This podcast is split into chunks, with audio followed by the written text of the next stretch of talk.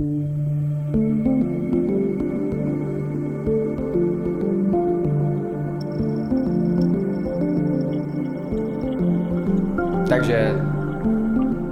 naši diváci, i vy tady, co jste přítomní, tak vítejte u speciálního performance podcastu, který bude na takové téma, které na první pohled úplně nesouvisí s performance lifestyle a nebo tady že jo, s univerzitou performance, kde se zrovna nacházíme v našem univerzitním kampusu a v našem soustředění tady víkendovém jsme tu s některými našimi studenty.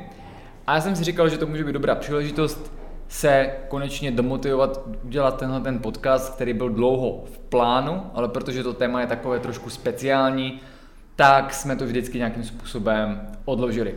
A to dnešní téma je relevantní, možná úplně ne na první pohled pro performance lifestyle, ale je to prostě součást jako nějaké možnosti, jak pracovat se sebou.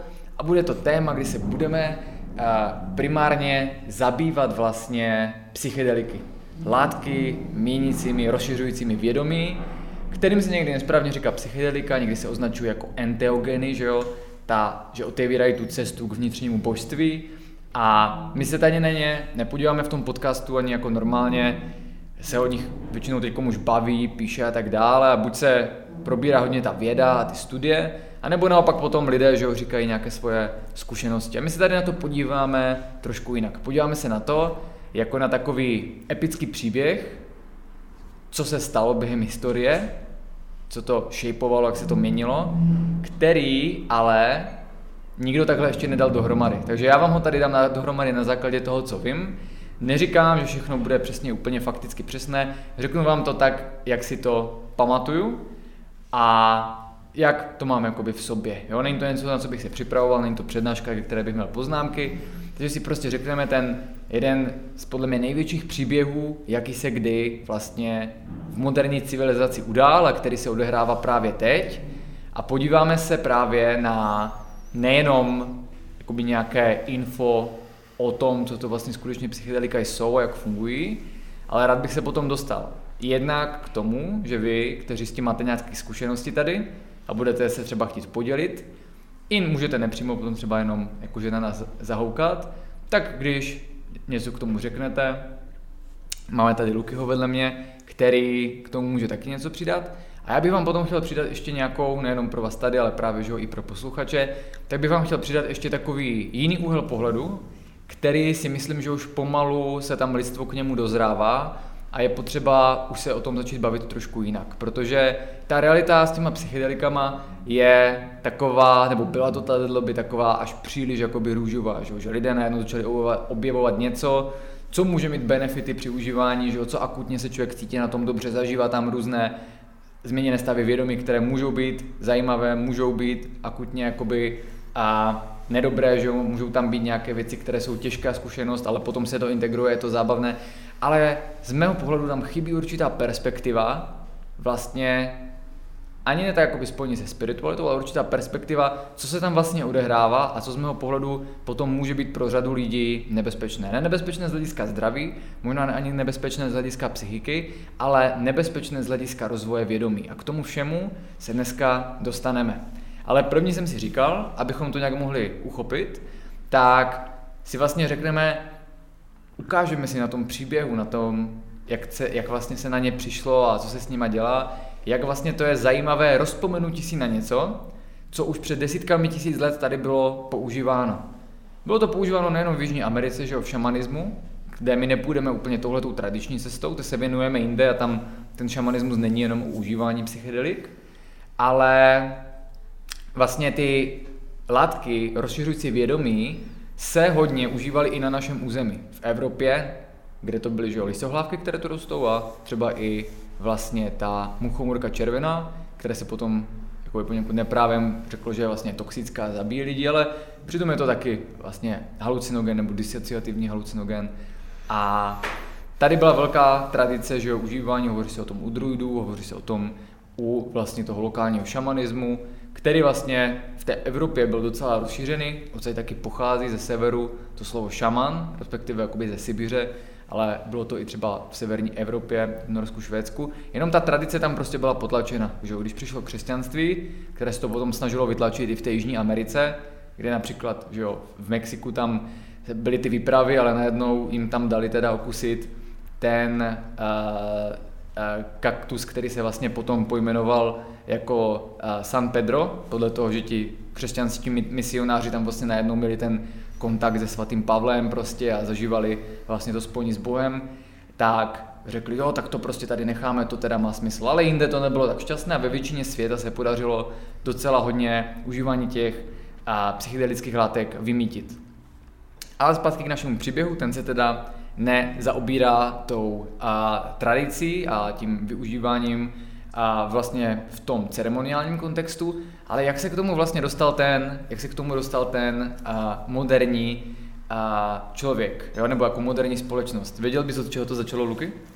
To první moment asi úplně, kdy to začalo ne, ale pravděpodobně, co si teda myslím já, tak uh, lidi začali cestovat po světě mm-hmm. a objevovali že tradiční kultury, které používali posvátné rostliny a od té, od té doby že jo, se našel někdo, kdo se o to začal zajímat víc a snažil se to rozvést a potom už se to začalo objevovat třeba v nějaké vědě, vědě a, a podobně. A, a věděl, to asi víš, ne, ten, ten moment, jako kdy došlo k takovému průlomu? A... Tak to byl objev LSD, že jo, pravděpodobně, mm-hmm. Albert Hoffman. Že? Jo, jo.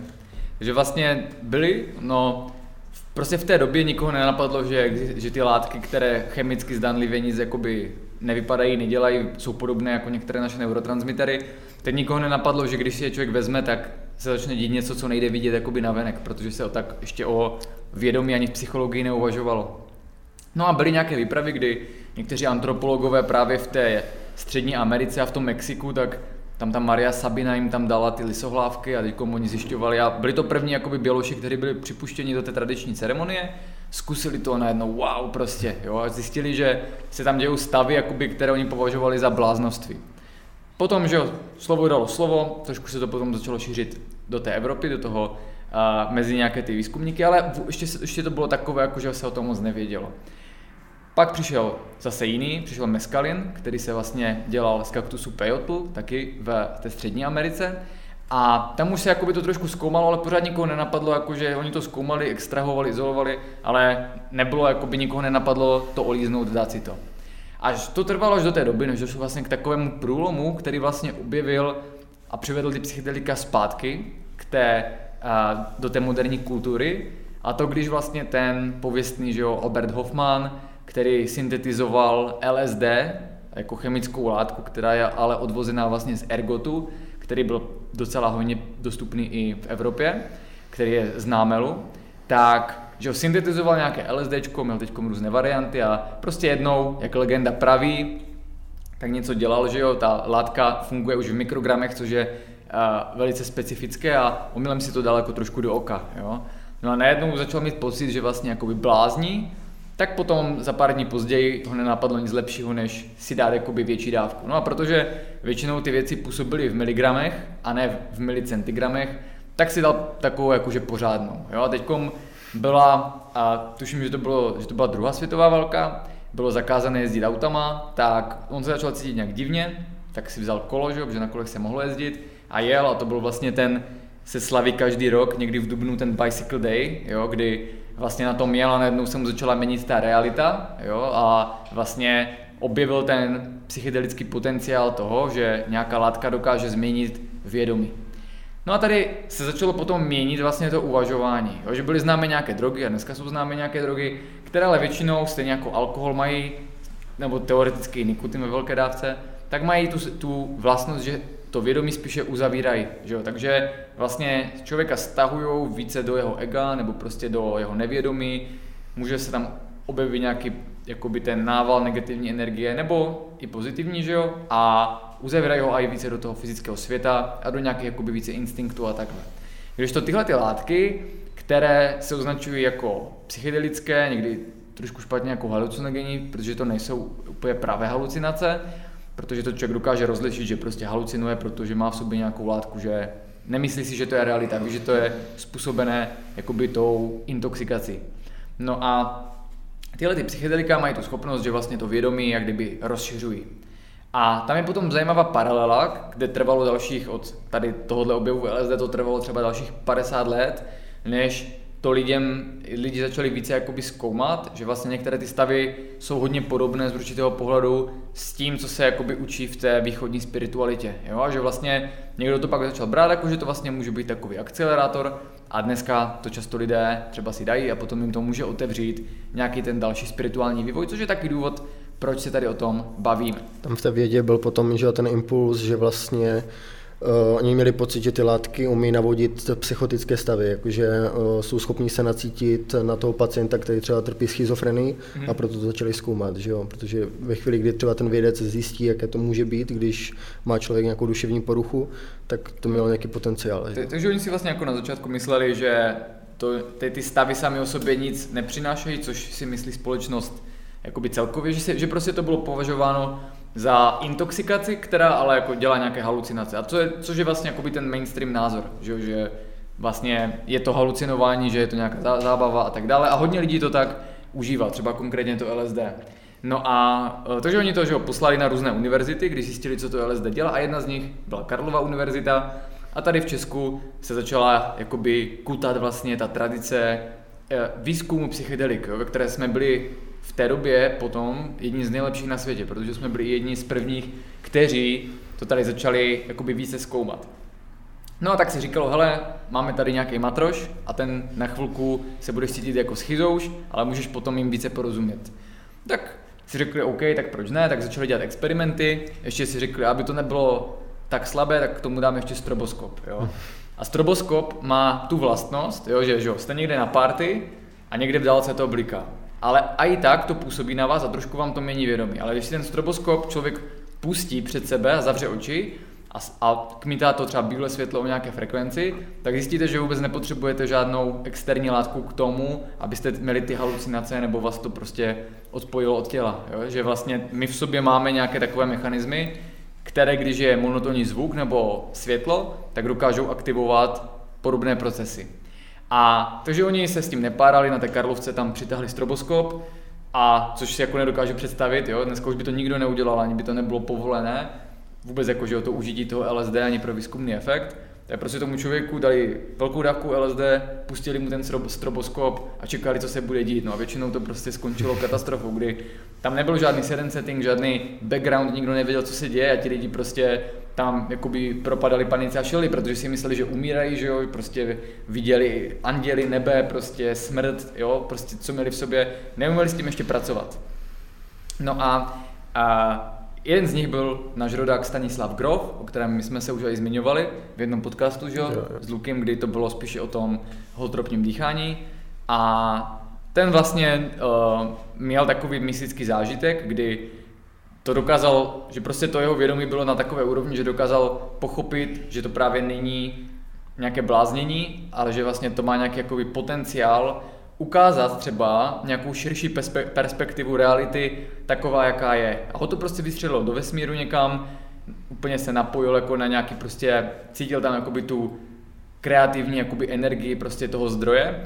Nedokázal to třeba ještě takhle popsat, ale vnímal to, protože tam vlastně to není pochyb, že byste si řekli, byla to halucinace nebo to bylo pravda. Tam prostě cítíte, že to je víc pravda, než třeba cokoliv, co jste zažili kdy v životě, že tam prostě se rozhrne ten závoj té iluze, kterému se říká, že jo, Maja, a člověk jakoby uzří tu skutečnost taková, jaká je někdy, k čemu se právě dostaneme. A mu se to zrovna povedlo. Což bylo, kdyby ten osud ho tam prostě vyslal, že ho vystřelil, protože se mohlo stát cokoliv. Mohl tam prostě mít bad trip a nikdy by se nestala spousta dobrých věcí a jakoby ten, úplně by to třeba dneska vypadalo jinak s těma psychedelikama. Měl vlastně to štěstí, že hned na poprvé vlastně získal tu mystickou zkušenost, že jo, jak se tomu mm-hmm. říká. Což se vlastně nemusí stát eh, v nějakém, řekněme, rekreačním kontextu, kdy to no, lidi jako A někteří lidi třeba to chcou a nestane se jim to vůbec. Jo, jo. Takže to bylo, kdyby ten osud tak trošku tam přihrál do těch karet. No a potom se to rozjelo. Jo, začali to brát všichni, jo, nejprve prostě vědci, ti potom začali říkat, hele, možná by bylo špatné dát si to i někde bokem, tak to začali dávat umělcům, jo, pak se začaly dělat takové jakoby skupiny. A bylo to i v Česku, ale tady, tady se jel více jakoby ta výzkumná nota, jo, s tím, že uh, se dělaly různé větší či menší studie, výzkumy, které ještě neměly úplně tehdy takovou tu pravý punc jakoby vědeckosti, a proto třeba i potom teď v té nové éře se s nima už úplně nepočítalo. Ale byly tam zajímavé věci, protože už nikdy nebylo možné, abyste různě nemocným lidem dávali vlastně psychedelika. Jo, teď komu se to vždycky dělá jenom na těch úplně zdravých. Takže to prostě dávali nejprve schizofrenikům, to zjistili, že není úplně dobrý nápad, tak už od té doby to vždycky bylo zakázáno pro schizofreniky. Ale vlastně, jak jsem byl na nějaké té přednášce, teď myslím, že to bylo s Vančurou, tak ten vlastně tam říkal, což je takový náš psycholog, který se zabývá i tím holotropním dýcháním a právě integrací těch těžkých zkušeností po psychedelicích, tak tam vlastně říkal, že byla klinika, tuším, že někde na Moravě, kde, která byla úplně jediná svého druhu na celém světě, jo? kde to byl vlastně jako, jako blázinec, ale nelečilo se tam těma psychofarmakama klasickýma, ale no. léčili tam experimentálně těma halucinogenama. Vím, co myslíš, nevím přesně, jak se to jmenuje, ani ten lékař, nevím, teďka si nevzpomenu, jak se hmm. jmenoval, ale podle toho, co jsem slyšel, tak tam se teda jako toho nebáli, jo? že tam prostě těm lidem dávali jak velké dávky, tak... A tam podle mě byla i ta lékařka, co měla ten článek, že dávali Zemanovi LSD. Je to možné. No. Což je zajímavá historka. Jo? Já jsem byl před pár lety bylo, nevím jestli 70 nebo 75 let, bylo výročí toho Bicycle Day a v Praze vlastně, já jsem jednu dobu hodně chodil na tady tyhle ty konference a, a i s Grofem jsem byl na konferenci na transpersonální a na různé přednášky od, tady je vlastně, to tak jako by nějak se to ke mně dostalo, tady ta informatika a pak jsem myslel, že tady je nějaká Česká psychedelická asociace, nebo jak oni se jmenují. Česká psychedelická společnost a pak ještě Beyond Psychedelics. Jo, takže prostě, že to jsou organizace, které začaly šířit jako v tomhle osvětu, člověk si řekne, budou tam prima lidi, že jo, tak tam zajdete a Některé z nich byly, že tam to byla taková jako větší konference nebo akce. No a na té jedné byla právě taková psycholožka, která nevím to na 100%, ale je možné, že dělala, buď dělala v nějakém jakoby, taky středisku, kde to mohli používat, jako na terapie, mm-hmm. anebo dělala přímo jakoby, tady v té klinice, o které jsme se teď bavili, v té, jakoby, která byla hodně významná. No a ta tam že jo, říkala, že něco jakoby vykladala, teď byl prostor pro otázky a tam často tam jsou někdy takový divní lidi, takže se fakt někdy stane, že se někdo zeptá a je jako trošku psychouš, takže nemůžete všechny otázky brát vážně. Jo? A teď se tam někdo postavil a řekl, můžete nám říct, jak jste dávala to LSD Zeman, Zemanovi a a já si říkám, Ježíš Maria, zase, zase někdo opilej nebo něco, jo? nebo jako to. A ona úplně, to se nikdy nestalo a i kdyby ano, tak o tom nemůžu mluvit. Ale můžu vám říct, že se mu to líbilo, ne? Tak všichni jako začali tleskat prostě a to a že ho drželi, aby tam nešel do, nějaké, do nějakého toho jezera, jak tam vždycky padluje prostě, ne? A teď shodou, nevím, jestli to nebudu muset vystříhnout teda, shodou okolností tam, teď o tom vyšel článek, někde, nevšiml jsem si, ne, ne. Tak vlastně Teď, to, teď, teď právě, já jsem si myslel, že to tam, tam to řekla, že jo, tak jako mezi řečí, ale teď to vyšlo normálně někde, že tam byla její fotka, fotka mladého Zemana a že to, že to hrad odmítl jako v oficiálním vyjádření, že odmítl, že by to užíval. A on ať nekecá, moc, moc dobře věděl, co si dává. Jo? A mě takhle jako o něm mluvila, takže sranda. Že Zeman je ještě asi mladší než ona, takže to prostě se zkoušelo. Havel, že jo, ten taky dával. Eh, bylo to takové jakoby nebylo to zakázané, že jo, a bylo to něco jako nového, něco, co rozšiřovalo prostě poznatky. No a jak se to postupně se to dostalo, teda bylo to v nějakých léčebnách, kde to bylo jako experimentální terapie a mělo to perfektní výsledky, protože tam šli lidi, kteří měli nějaké problémy, se kterými ne, nebyli úplně jako psychotici a schizofrenici, ale prostě, že jo, měli deprese, měli prostě cokoliv, nějaké vnitřní trápení, ze kterým si nevěděli rady a ještě jakoby tohle jelo více než ta klasická psychologie, že se častěji lidé takhle někam posílali. A tam se dala experimentální léčba, oni to podepsali, dávali jim ty psychedelika, většinou teda to LSD a mělo to prostě perfektní výsledky, ale taky proto, že oproti těm normálním jakoby blázincům, kde jsem třeba chodil na praxi, kde to je fakt jako, že byste tam nechtěli být, tak tam to bylo udělané více prostě jak nějaký rezort prostě v přírodě, jo, v české prostě přírodě, že ti lidi, že jo, nejenom, že tam užívali psychedelika, ale v tom čase mezi tím prostě mohli se svobodně pohybovat v nějakém tom areálu, byla tam, byl tam park prostě a už jako, že ho hodně udělalo to, že to nebrali jako léčebný proces, že tam neměli kazajky, že prostě bylo s nima nakladáno jako s lidma a k tomu prostě si dal někdy terapii a ta terapie je potom rozdílná v tom, že se si to člověk dal, je u něho nějaký psycholog, ten ho hlídal, zapsali prostě, co cítil a potom další dny to integrovali. A tak to třeba měli plácnu jednou za pět dní, jednou týdně a vždycky tam byla prostě celý týden ta integrace, člověk si odpočal a pak zase udělal prostě to a začalo se tam stávat něco, co nikdo nečekal, hmm. že prostě po několika takových týdnech ti lidi najednou začali být v pořádku, jo. To všichni na to koukali, protože jo, znali klasické psychofarmaka, tak prostě musíte užívat, pak se to zlepší, berete je doma, pak je nějaký relaps a je to takové jako všelijaké.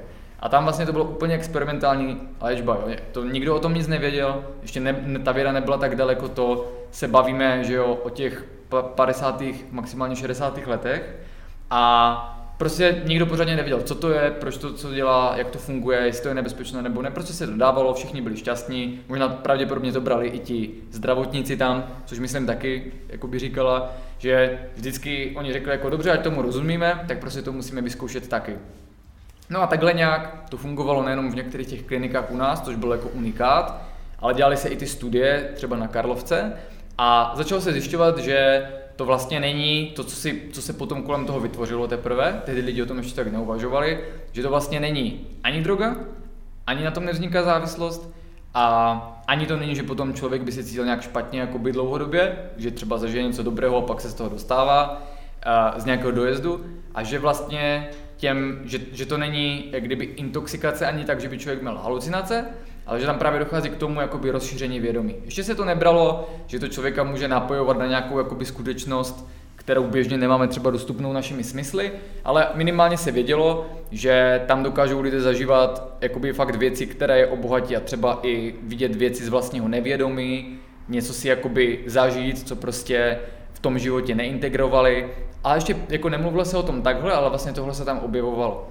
No a tak ta popularita že jo, rostla a bohužel jak to tak bývá, nejenom u nás, ale i v Americe, tak že jo, když to fungovalo na ty lidi, tak to zkoušeli ti vědci a ti vědci to měli k dispozici a nebylo to zakázané, tak to pak prostě vzali mezi přátelé a začali se dělat takové jakoby spolky, že jo. A začala vznikat první zlatá éra psychedelik, která vlastně v Americe vyústila v to hnutí hippies, jo, kdy z těch vědeckých kruhů a z výzkumu to šlo rychle do vlastně kamarádů těch výzkumníků, to znamená uh, k různým, že jo, tvůrcům, spisovatelům, kreativním lidem, potom k normálnějším lidem, potom k lidem, že jo, kteří prostě něco v životě jim chybělo. A my se můžeme dívat na ten vývoj, na tu historii, jak kdyby na takové jakoby období, kdy vždycky v nějaké části dochází k takovému jakoby rozvoj toho kolektivního vědomí, jo, že se to prostě posouvá. A tam to byl takový po že jo, dlouhé době, kdy byly ty světové války a předtím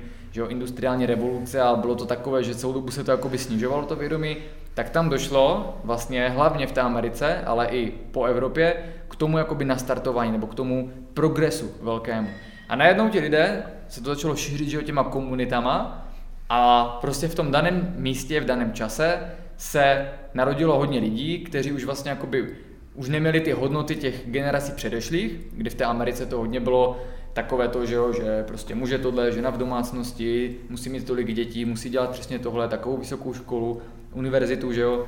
A bylo to hodně, jakoby, tam to bylo hodně jakoby vytěsňované, spousta přání, že jo, půdu prostě a všeho, takže tam byla taková velká jakoby oprese, řekněme, i do toho kolektivního nevědomí. No a pak najednou ta jedna generace byla najednou už taková otevřená a vlastně už nechtěli přijmout tyhle ty hodnoty. A když potom byla válka ve Větnamu, tak nechtěli narukovat, že jo, ti chlapi, protože už v tom prostě viděli, že to nemá smysl. Jo? Viděli, že ten konflikt je napůl uměle vyvolaný, je to zase nějaké jakoby soupeření o moc, není v tom žádný zájem, budou tam umírat, tak řekli prostě, že ne. No a tam se začal objevovat problém. Začal se objevovat problém, protože čím více lidí nejenom, že začali užívat, začalo se šířit ty psychedelika a byl to takový jakoby postoj odporu proti těm tradičním hodnotám a normám v té, řekněme, mladší generaci, ale současně se tam úplně jak kdyby náhodou začaly dostávat z východu z Indie vlastně ty spirituální nauky. Jo? Takže se tam najednou začalo objevovat, že nějací lidi cestovali do Indie, přijeli a že měli nějakou tam spirituální zkušenost, že meditovali s mnichama a tak dále. A tyhle ty směry se tam začaly propojovat. A tak vlastně zatímco normálně jo, v té Indii, byť jsou nějaké oblasti, kde se užívaly tradičně psychedelika, tak obecně, že jo, s těma mnichama, s tím buddhismem, Tao prostě a tak dále, tak ty látky nejsou, tam je naopak jakoby ten čistý směr, kde ti lidé se snaží jakoby askezi, že jo, pobyty ve tmě a pusty dosahovat těch stavů změněného vědomí přirozeně. Akorát se o tom takhle nebaví, tam se prostě baví o tom, že se snaží že jo, dostávat jakoby do těch vyšších rovin jakoby toho bytí. Takže se takhle ty proudy vlastně setkali v Americe A vytvořilo to právě to krásné hnutí hippies, že jo, kdy najednou všichni měli otevřené srdce, možná až moc, jo, začali prostě hovořit úplně o jiných hodnotách a šířilo se tu společnosti. Jenže bohužel dneska už se o tom jako tak může bavit, ještě před pár lety by to, to jako by bylo jakože špatné takhle říkat, nebo by někdo mohl říct, že to je konspirační teorie. Dneska máme daleko lepší konspirační teorie, takže tohle už se bere, jakože to tak prostě bylo. Tak vlastně paradoxně díky tomu, a ten, to, že nechtěli ti lidé jít do té války ve Větnamu, byl ten poslední krok, tak se to vlastně všechno zakázalo. Jo? Bylo to i tím, že jako reálné rizika tam nebyly, ale prostě měnilo to tu společnost a už nebyla taková jakoby ohebná, že jo, šli proti politikům, byly tam protesty a najednou se objevil obrovský zářez. A když já jsem o tom četl v těch různých knihách a poslouchal si říkám, to je drsné, že už se dneska o tom může tak mluvit, protože v té době si o tom lidi nemohli bavit. Jo? Ještě tady třeba i za komunismu, i když to bylo v Americe, tak tam to bylo podobné. By tam nebyl ten komunismus, tak prostě se nastavila ve společnosti potom takový duch, že kdo bere LSD, kdo bere psychedelika, tak je v podstatě zločinec. Jo? Že kriminálník, že to jsou kriminální chování. Teď vycházely zaplacené články a reklamy, že lidi z toho šílí a degenerujou. A začalo se dít něco, co možná spatřujete někdy i paralelu v poslední době, kdy se nějaký jaká informace tolikrát opakovala, až tomu lidi prostě uvěřili. A sami si uvědomte, pokud třeba jste neznali tenhle kontext, když se normálně, že jo, když jste třeba byli mladší a někdo se zeptal, dal by si LSD a vy byste řekli, ne, Ježíš Maria, cokoliv, jenom to ne, jo, protože jste si možná byli taky trochu naprogramovaní, stejně jako třeba já, že fakt z toho lidi šílí, skáčou z okna, že jo, já nevím, prostě řežou se a tak dále, ale byl to vlastně nějaký mem, jo, čímž nemyslím ty obrázky, co jsou na Instagramu, ale mem v podstatě od z teorie uh, Dawkinsové je jakoby jednotka sociokulturní informace, kterou si prostě vytváříme a udržujeme jako lidé. Takže někdo nám to implementoval během našeho vývoje, naše většinou rodina, nebo možná učitelé, možná v televizi, v nějakém filmu, že vlastně tyhle ty věci jsou drogy, že to zabíjí lidi, že šílí lidi a tak jsme si to jakoby udržovali. No a stala se ta paradoxní věc, že teda, a teď nevím, myslím, že to byl Nixon, ten, ten, ten prezident. Nixon. Z největší pravděpodobností jako v té době, Takže byl te, Větnam. Byl buď Reagan nebo Nixon, ale já se teď úplně nejsem jistý v tom pořadí, ale myslím, že to byl Nixon a pokud ne, tak to byl uh, Reagan, jo, Ronald Reagan. A ten prostě vyhlásil jeden z těch dvou, můžeme si to pak vygooglit, tak vyhlásil prostě válku droga. A samozřejmě to bylo i, jakože se hodně žujo na Miami, tam prostě pašoval kokain, doporučuju film Kokainový kovbojové, jak vlastně celé to město bylo vybudováno na základě zisku z těch kartelů, snad tohle můžu říkat, pokud někdo poslouchá z místních kartelů, tak to není nic proti vám, je to jenom jako ukázka té historie, co tam byla.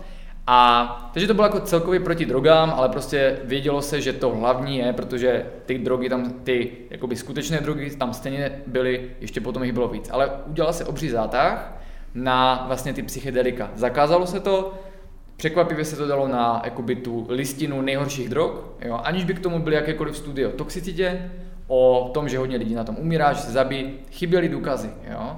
A dalo se to na tu schedule, schedule one, jako by listinu, kde je třeba heroin, já nevím, toluen, pervitin a tak dále. A tím se vlastně uzavřelo to, že nejenom, že se to nemohlo užívat, což dá smysl, ale paradoxně se to nemohlo ani zkoumat. Jo? A to byl ten zářez, protože ono to mělo potenciál a jako jediná z těch, jakoby v uvozovkách drog, i když to není droga, tak se o tom vlastně byly výzkumy, že jak u nás, tak v té Americe. V Americe to pak bylo na tom Stanfordu a tam v té oblasti té Kalifornie a, a tak dále, San Diego, tak byly, byly důkazy, že to vlastně může někdy pomáhat, ale tím, jak se udělal ten ban, tak se to prostě uzavřelo, vyhlásila se velká drogám, všechno se to potíralo a vlastně takové ty největší jména, což byly vlastně profesoři, kteří se tomu věnovali na těch univerzitách, tak většinou byli vyhozeni. Tam jenom pro pořádek jsou důležité vlastně dvě nebo tři jména. Jeden z nich byl Alport, který pak přijal vlastně v Indii jméno Ramdas, ten zemřel před pár lety a z toho se stal pak takový velký spirituální lídr. Grove, který byl od nás, tak ten vlastně že jo, s tím hodně dělal, potom se to zakázalo, tak taky odešel z té univerzity a začal rozvíjet to holotropní dýchání. A takže teď nevím, jak se jmenuje ten Alport, to byl uh, Gordon Alport, myslím, to byl Ramdas, potom Stanislav Grof, náš rodák, který tam emigroval. Asi, Aldous Huxley. Aldous Huxley, ten byl později a ještě byl Timothy Leary. Timothy. To byli vlastně ti průkopníci.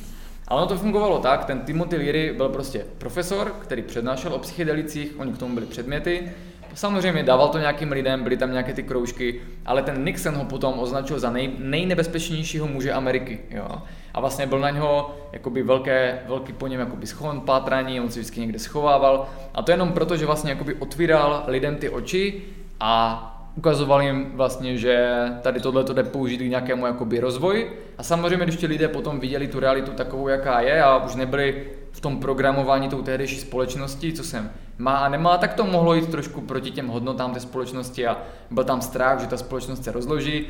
A neříkám, že to třeba byly nemístné obavy, třeba by se to fakt skončilo špatně, ale bylo to prostě zaříznuto.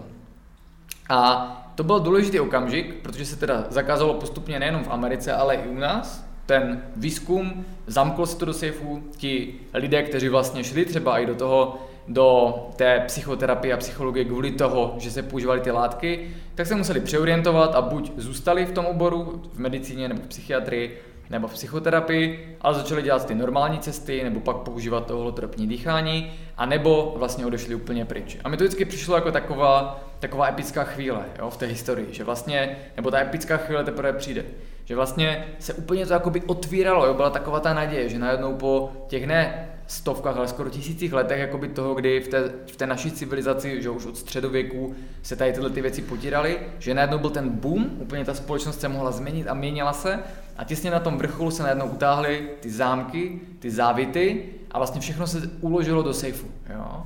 Ale je to v panovi prstenů, že jo, a co nemělo být, ztraceno bylo zapomenuto, až jednoho dne prostě přišel malý hobit, ne, hobit ne, ale pak jednoho dne vlastně se po téměř, to bylo nějak 68, neberte mi za slovo, tak se to zakázalo možná 69, jo? Nejsem si jistý datem, ale je důležité, jako, že nebylo zakázané třeba jenom LSD, ale že se vlastně dali na ten ban list eh, téměř všechny známé psychedelika, jo? takže tam vlastně skončilo DMT, skončil tam psilocybin. To je, a... to je právě zajímavé, že to DMT tam skočilo až mnohem později, až později protože jo. ještě nebylo tak známé. Jo? Ale každopádně objevila se doba temna. Doba temna nejenom z hlediska výzkumu psychedelik, ale zase i doba temna z hlediska vývoje vědomí. A vemte si, že u nás těch 68-67 tak byla a bylo to pražské jaro, že jo? Byl ten jeden rok vlastně toho uvolnění, na, po kterém vlastně potom přišla vlastně ta okupace Rusů a komunismus, pokud to říkám správně. Jo, nejsem úplně odborník na českou historii, a takže jakoby, a úplně jakoby z jiného důvodu, ale nejenom tady u nás a v Americe, ale celkově na světě prostě těch pár let bylo takových, že se to najednou lámalo, protože že byla druhá světová válka, pak byla nějaká část, jakoby, kdy si z toho lidi zpamatovávali, pak se to začalo otevírat a pak najednou přišlo, ať už v Americe nebo u nás přes komunismus, zaříznutí. A pak víme, že u nás, že jo, bylo to období té normalizace a bylo pak to období jakoby v podstatě toho temna, kdy tyhle ty tendence u nás přetrvaly, protože vždycky se někde že jo, schovávali ti lidé a pracovali a, a i ta spiritualita tady přetrvala, ale bylo to vlastně obrovské, jakoby, nechtěl bych jakoby v té době žít, jo. jsem rád, že jsme zažili až tuhle tu dobu temna, která teď přichází. A na 30 let, jo, od 68 do 78, 88, tak na 20, 23, 24 let, tak řekněme, že na 25 let se to všechno uzavřelo. Jo? Vůbec se o tom nemluvilo, ve společnosti se vytvořil obraz, že jsou to nebezpečné drogy, že nemůžete se to zkoumat a tak dále. Přestalo se to téměř užívat, prodávat, bylo těžké to sehnat a nějak se na to zapomnělo. A pak se stalo zase, jak kdyby se ty kolečka toho osudu tak jakoby trošku roztočily. Mezitím se odehrálo ještě pár věcí, začaly být objevovány některé nové látky, zase díky antropologům v Jižní Americe, tak si zjistilo, že i ta ayahuasca, kterou tam berou, má nějaké takové účinky a že obsahuje látku, která se jmenuje DMT, dimethyltryptamin. Jo? A pak je právě zajímavé, že v 90. letech se stalo něco, co pak ještě dalších skoro 20 let nemělo obdoby, nebo respektive dodnes to nemá obdoby. Jo? Situace, která úplně změnila ten další vývoj a ještě doteďka z toho těžíme, a to je, že v Americe byl jeden uh, vědec, který teprve jakoby dokončoval spíš tu medicínu a ten se jmenoval Rick Strassman. A to byl uh, člověk, od kterého knihu, kterou teď třeba Luky zrovna čte, tak to byla moje úplně první kniha o psychedelikách a najednou mi otevřela úplně jakoby jiné uvažování. A i běžně, než jako se třeba o tom hovořilo, že byly nějaké jakoby vaulty na Aerovidu, kde se psali ty reporty z toho a byly už nějaké jakoby studie, že to bylo někdy kolem toho roku 2014-15, kdy jsem se k tomu dostal.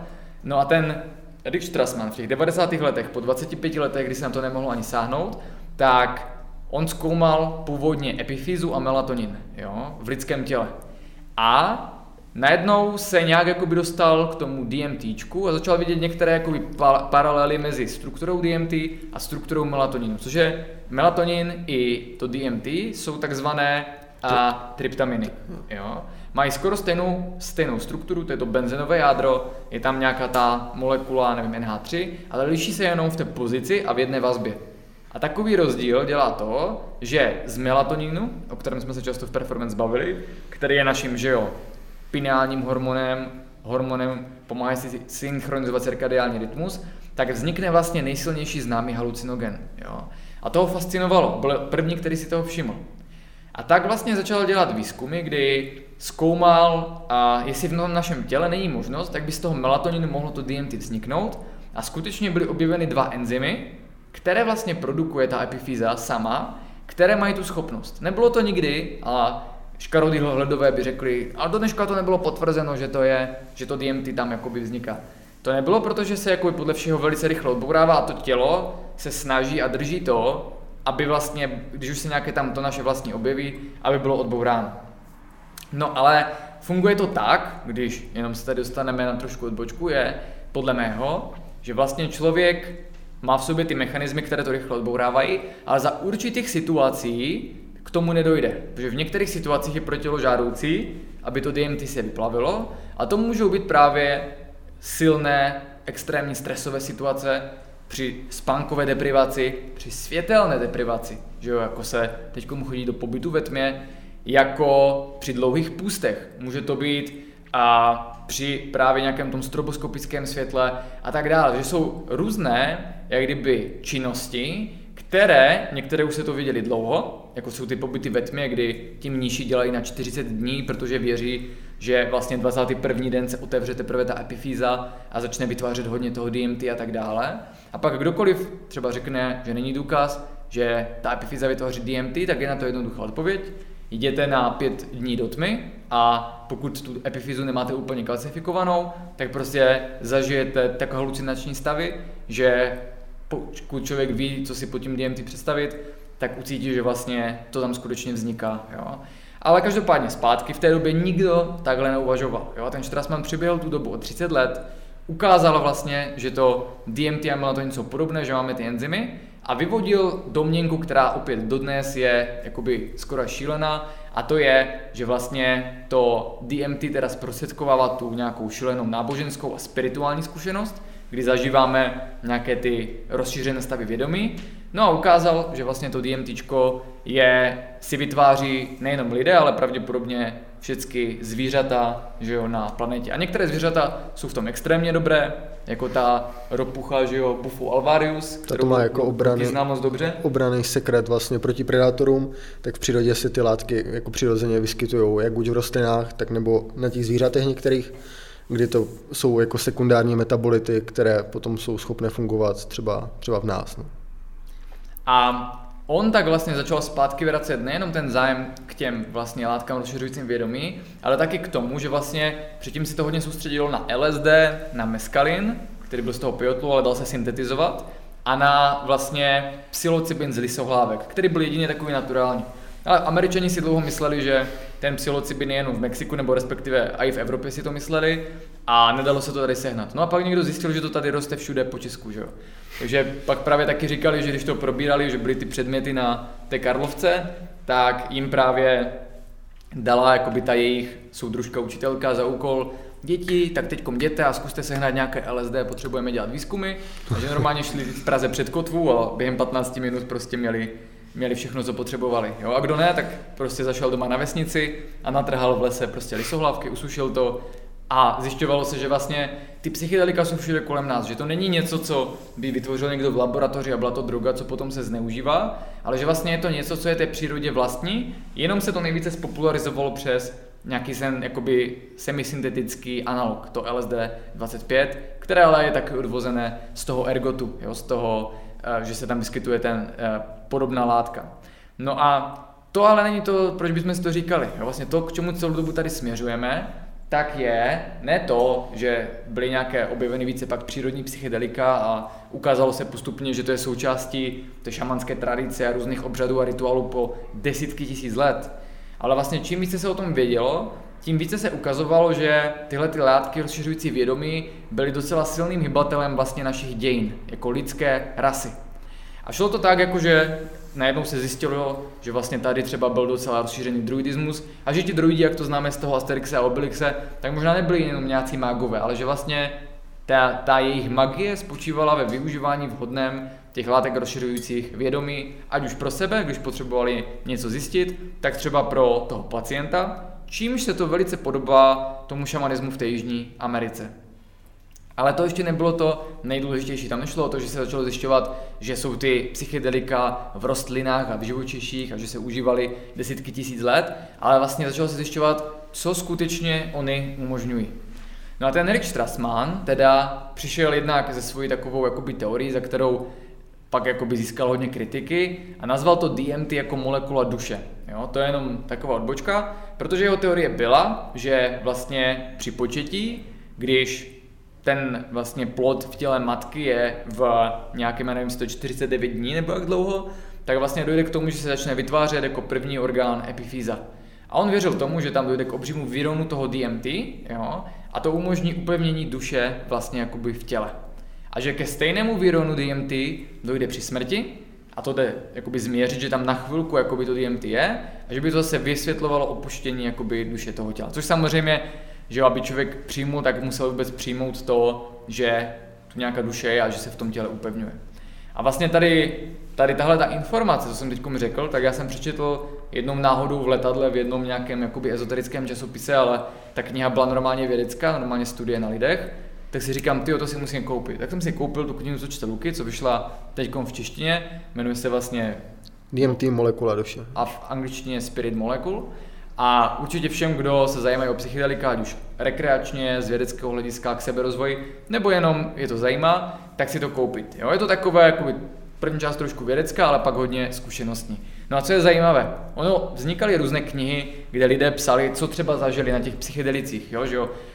Aldous Huxley napsal Doors of Perception, což se stalo prostě bestseller. Já jsem si všechny tyhle ty knihy nakoupil oni v Kalifornii v různých speciálních obchůdcích, protože nebyly nikdy přeloženy a byly v podstatě skoro hodně zničeny a zapomenuty. Ale existují knihkupectví, kde seženete tady tyhle ty jakoby klenoty, které tam reflektují tu dobu, že jo, nebo později Terence McKenna, Food of Gods, jo, jídlo bohu a další. A ten Rich Strassman udělal tu věc, nebo dokázal, že on v těch 90. letech, po 30 letech nebo 25 letech té tabuizace, kdy to bylo nejsprostší slovo, jakoby zabít člověka bylo méně hrozné, než prodávat psychedelika, za to se chodilo na doživotí. Zrovna teď pustili nějakého toho, co se dělal za LSD snad 45 let, že našli, našli u něho pár jakoby papírků, jo, že to prodával. Václav tady už kroutí hlavou a máš pravdu Václav. A on dokázal to, že po té době dokázal jak jakoby orgány státní zprávy, tak ty zarputilé profesory těch univerzit přesvědčit, že mohl udělat pokus na lidech, a to jenom, nejenom tak ledajaky, jako se třeba předtím dělalo trošku LSD, všichni kolem toho týden jakoby skákali, ale že to prostě do těch lidí začal solit. Jo? A nejenom tak normálně, a normálně jim to dával intravenozně, což se normálně vůbec nedělá. A teď já jsem přečetl tu knihu a najednou mi to ukazovalo, že on tam jako vysvětluje, co všechno musel jakoby dát, ale dokázal to nějak, že ten osud si sedl, že prostě dokázal zařídit, že se mu tam přihlásilo, nevím, 30-40 lidí, kterým začal aplikovat to DMT jakoby intravenozně, nejprve jednu dávku, pak dával třeba i pět dávek po sobě, takové věci, které se vůbec tradičně nedělají a chyběl u toho samozřejmě úplně ten ceremoniální šamanský kontext. No a zajímavé bylo vlastně to, že on tam začal pomalu jakoby mapovat, že vlastně ti lidé popisovali jakoby podobnou zkušenost, aniž by se znali, aniž by o sobě věděli a že to vlastně nebylo tak nahodilé. Samozřejmě byly tam různé příběhy a různé věci. Ale to DMT je specifické v tom, což potom posluchači já nebo vy tady možná nevíte, tak třeba když si člověk dá LSD nebo běžně lisohlávky, tak to lidi právě berou na tu zábavu, protože skutečně vidí barvy, věci se vlní. A když zavřou oči, tak tam můžou být třeba nějaké vhledy. A pak třeba lidi jsou překvapeni, že někomu řeknou, no, zkusil jsi to dát sám doma, dát si klapky na oči, hudbu, jako se to dělá v té terapii a úplně se uzavřít. A člověk, proč bych to dělal, teď to je zábavná věc na party, není, jo.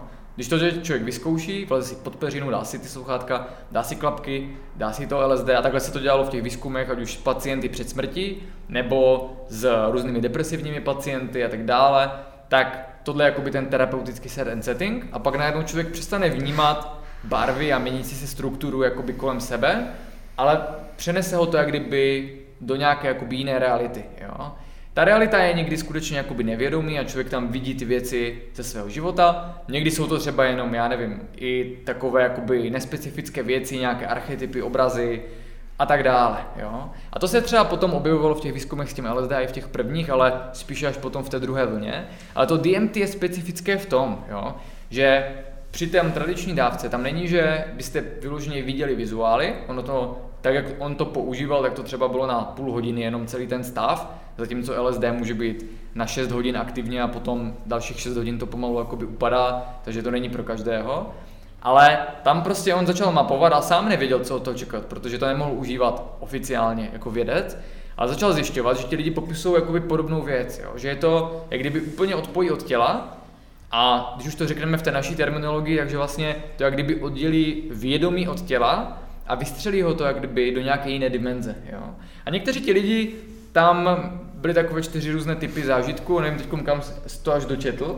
Já už jsem u konce skoro. Tam bylo vlastně zážitky blízké smrti, mystická zkušenost, únosy mimozemšťany, což byla jako velmi zajímavá kapitola, která mě překvapila a docela i vyděsila. Jo. A to je, to je třeba zajímavé, že Luky měl nějaké zkušenosti s těma látkama a spousta lidí má, ale dokud si nepřečtete tu knihu Torika Štrasmana, tak časokrát člověk úplně nedocení to, co ta látka jakoby skutečně dokáže. Pak je třeba super kniha a ještě vlastně o tom 5 DMT, jednak samozřejmě určitě ta, ta Ropu, Ropucha a Jaguar. Ropucha a Jaguar a jsou tam přímo i jakoby nějaké trip reporty? Napsané? Jo, určitě. Tam vlastně je ta cesta popsaná, vlastně jak to zkoušel s různýma lidma, s různýma skupinama a jsou tam vlastně příklady pár zkušeností, jakým způsobem to může probíhat, co to může přinést. No a pak je právě skvělá kniha, která se jmenuje uh, Triptaminový palác, Sornona Desert Toad a něco, jo, a Jaguar nebo něco takového, ale je tam Triptaminový palác, jenom v angličtině si myslím.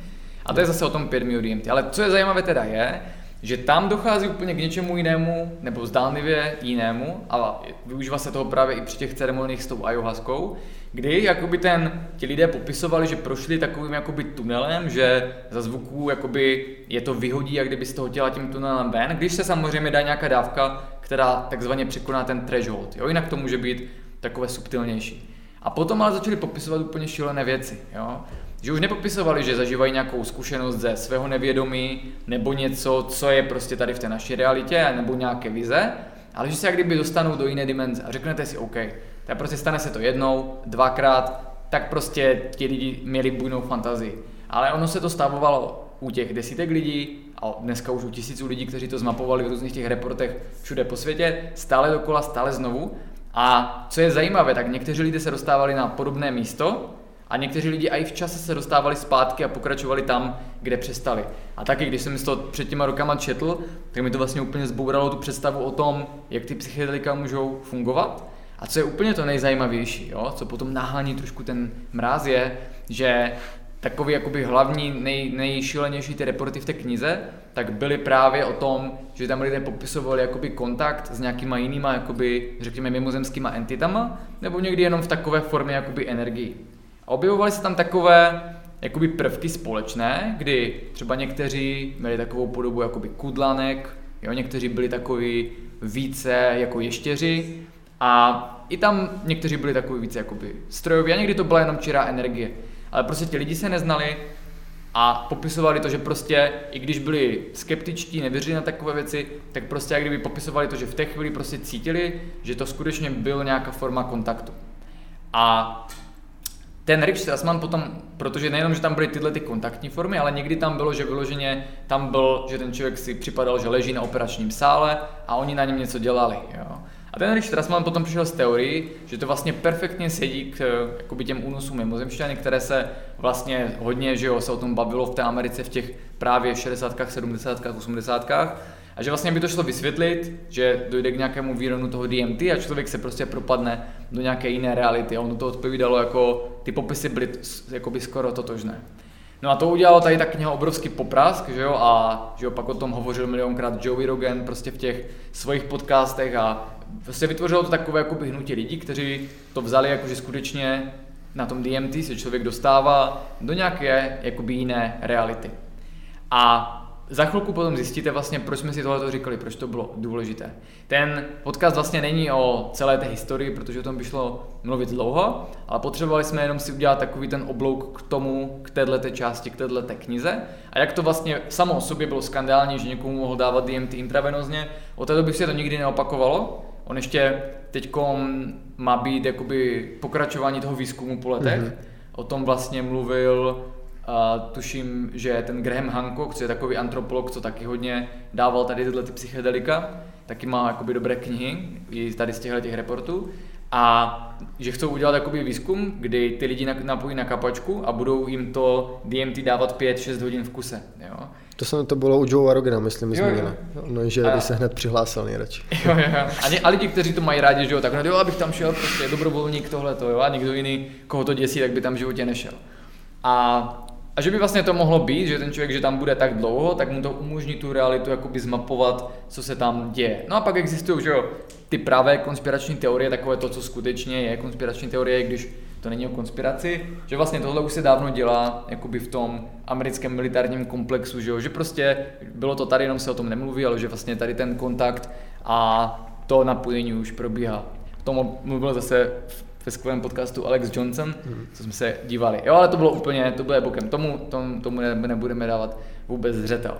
Ale důležité je, že tady vlastně tenhle, ta kniha, ten výzkum nastartovali to, co se pomalu začalo měnit vlastně ve druhou zlatou, nebo v druhou renesanci psychedelik, kdy se to, ono to ještě trvalo a trvalo, jo, a teprve někdy kolem toho roku, já nevím, 2015, se to i u nás rozjelo. Najednou tady vznikl ten ten eh, vlastně institut duševního zdraví, v rámci něhož vznikla odnožná zkoumání psychedelik a to Česko se znova kdyby vyšpihlo na jakoby mezi ty několik málo zemí na světě, kde se jako první ten zákaz jakoby snížil a mohl to začít zkoumat.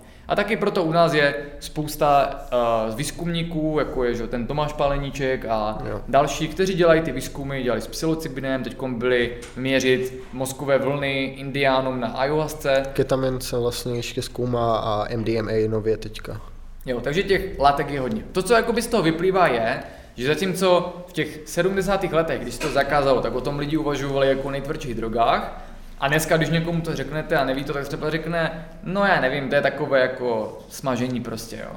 Ale ve skutečnosti je to jedna z věcí, která dneska už je opravdu dobře jakoby mapována, jako ne, že by to bylo tak zmapované, ale že už jde vidět, že to má prostě léčebný potenciál. Ne, že to, je, že to není nebezpečné, ale že to má léčebný potenciál. A já jsem před, a, záleží, jaká látka na jaký problém, jo? ale hodně se zkoumají třeba rezistentní deprese, kdy už právě v těch prvních výzkumech, a teď se to potvrdilo v té druhé vlně, skutečně někteří lidé jsou odolní na antidepresiva, tak jim prostě zkusili dát psychedelika. A nechci to úplně jako zlehčovat, ale ten efekt byl v podstatě, že jim stačila jedna, dvě, tři dávky a ty deprese prostě zmizely, jakoby úplně.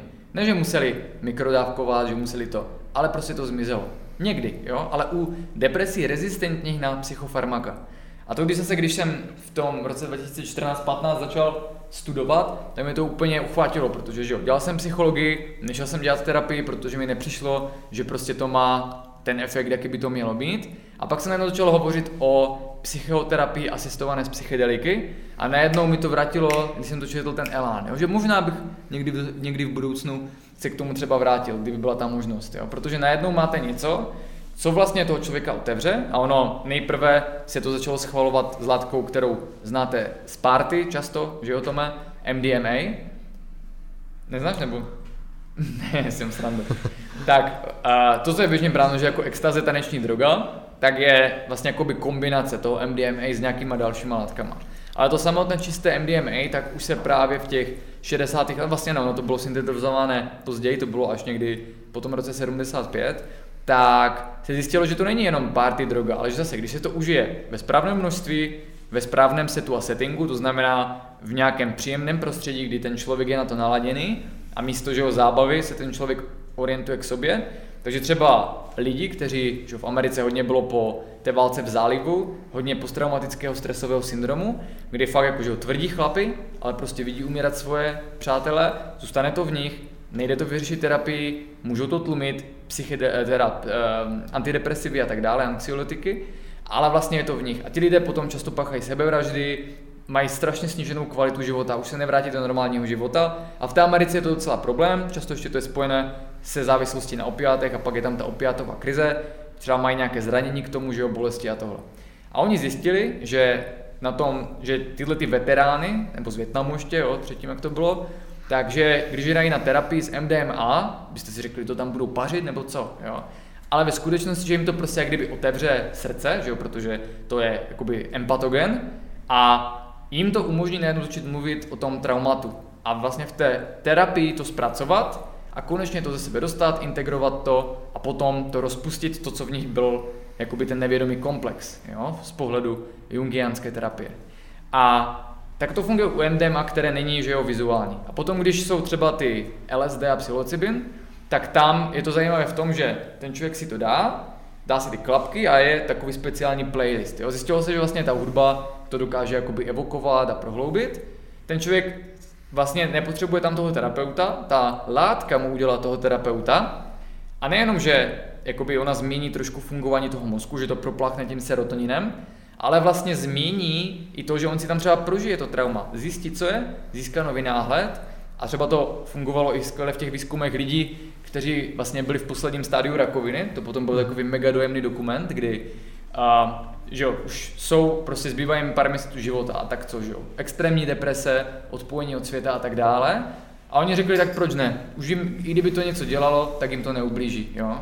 Tak jim to vlastně dali a zjistili, že uh, ti lidi, když se dá jakoby větší dávka, tam můžou prožít nějakou mystickou zkušenost nebo něco a že je to změní. A že potom jakoby umírají jakoby smíření ze smrti. Nemají strach ze smrti. Nemají strach ze smrti, protože to je jedna z těch věcí, když se tam jakoby dá dostatečná dávka, tak u řady těch látek se objeví, pokud je tam i jakoby ten vnitřní záměr, tak třeba často prožijete smrt. Nebo zjistíte, že vlastně ta smrt možná není konec, protože že jo, může to být, můžete to přijmout jako víru, což většinou lidí tomu úplně nevěří, můžete to přijmout jako spirituálně, což už je lepší, ale když to člověk zažije jako přímou zkušenost a cítí, že to je pravda, tak pak může každý říkat, ale to není prostě vědecké, to nefunguje, ale když prostě to zažijete a cítíte, tak víte.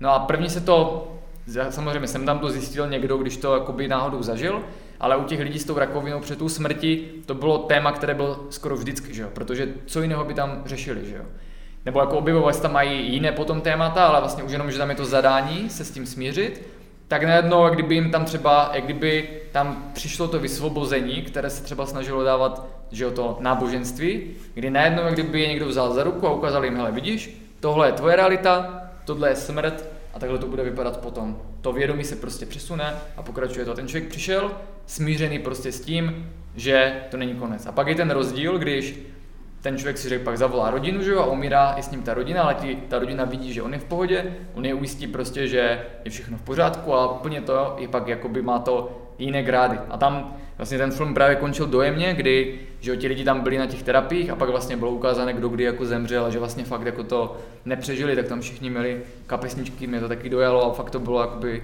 silný zážitek. No a ty psychedelika teda se začalo ukazovat, nebo ty látky rozšiřující vědomí, že se dají použít takhle na různé věci. Jo, ne, nejde, nefunguje to úplně tak, že si doma prostě uděláte party a dáte si to a ono se to vyřeší, naopak tam to může být ještě horší, ale když je to v té terapeutickém setu a settingu, tak to má potenciál.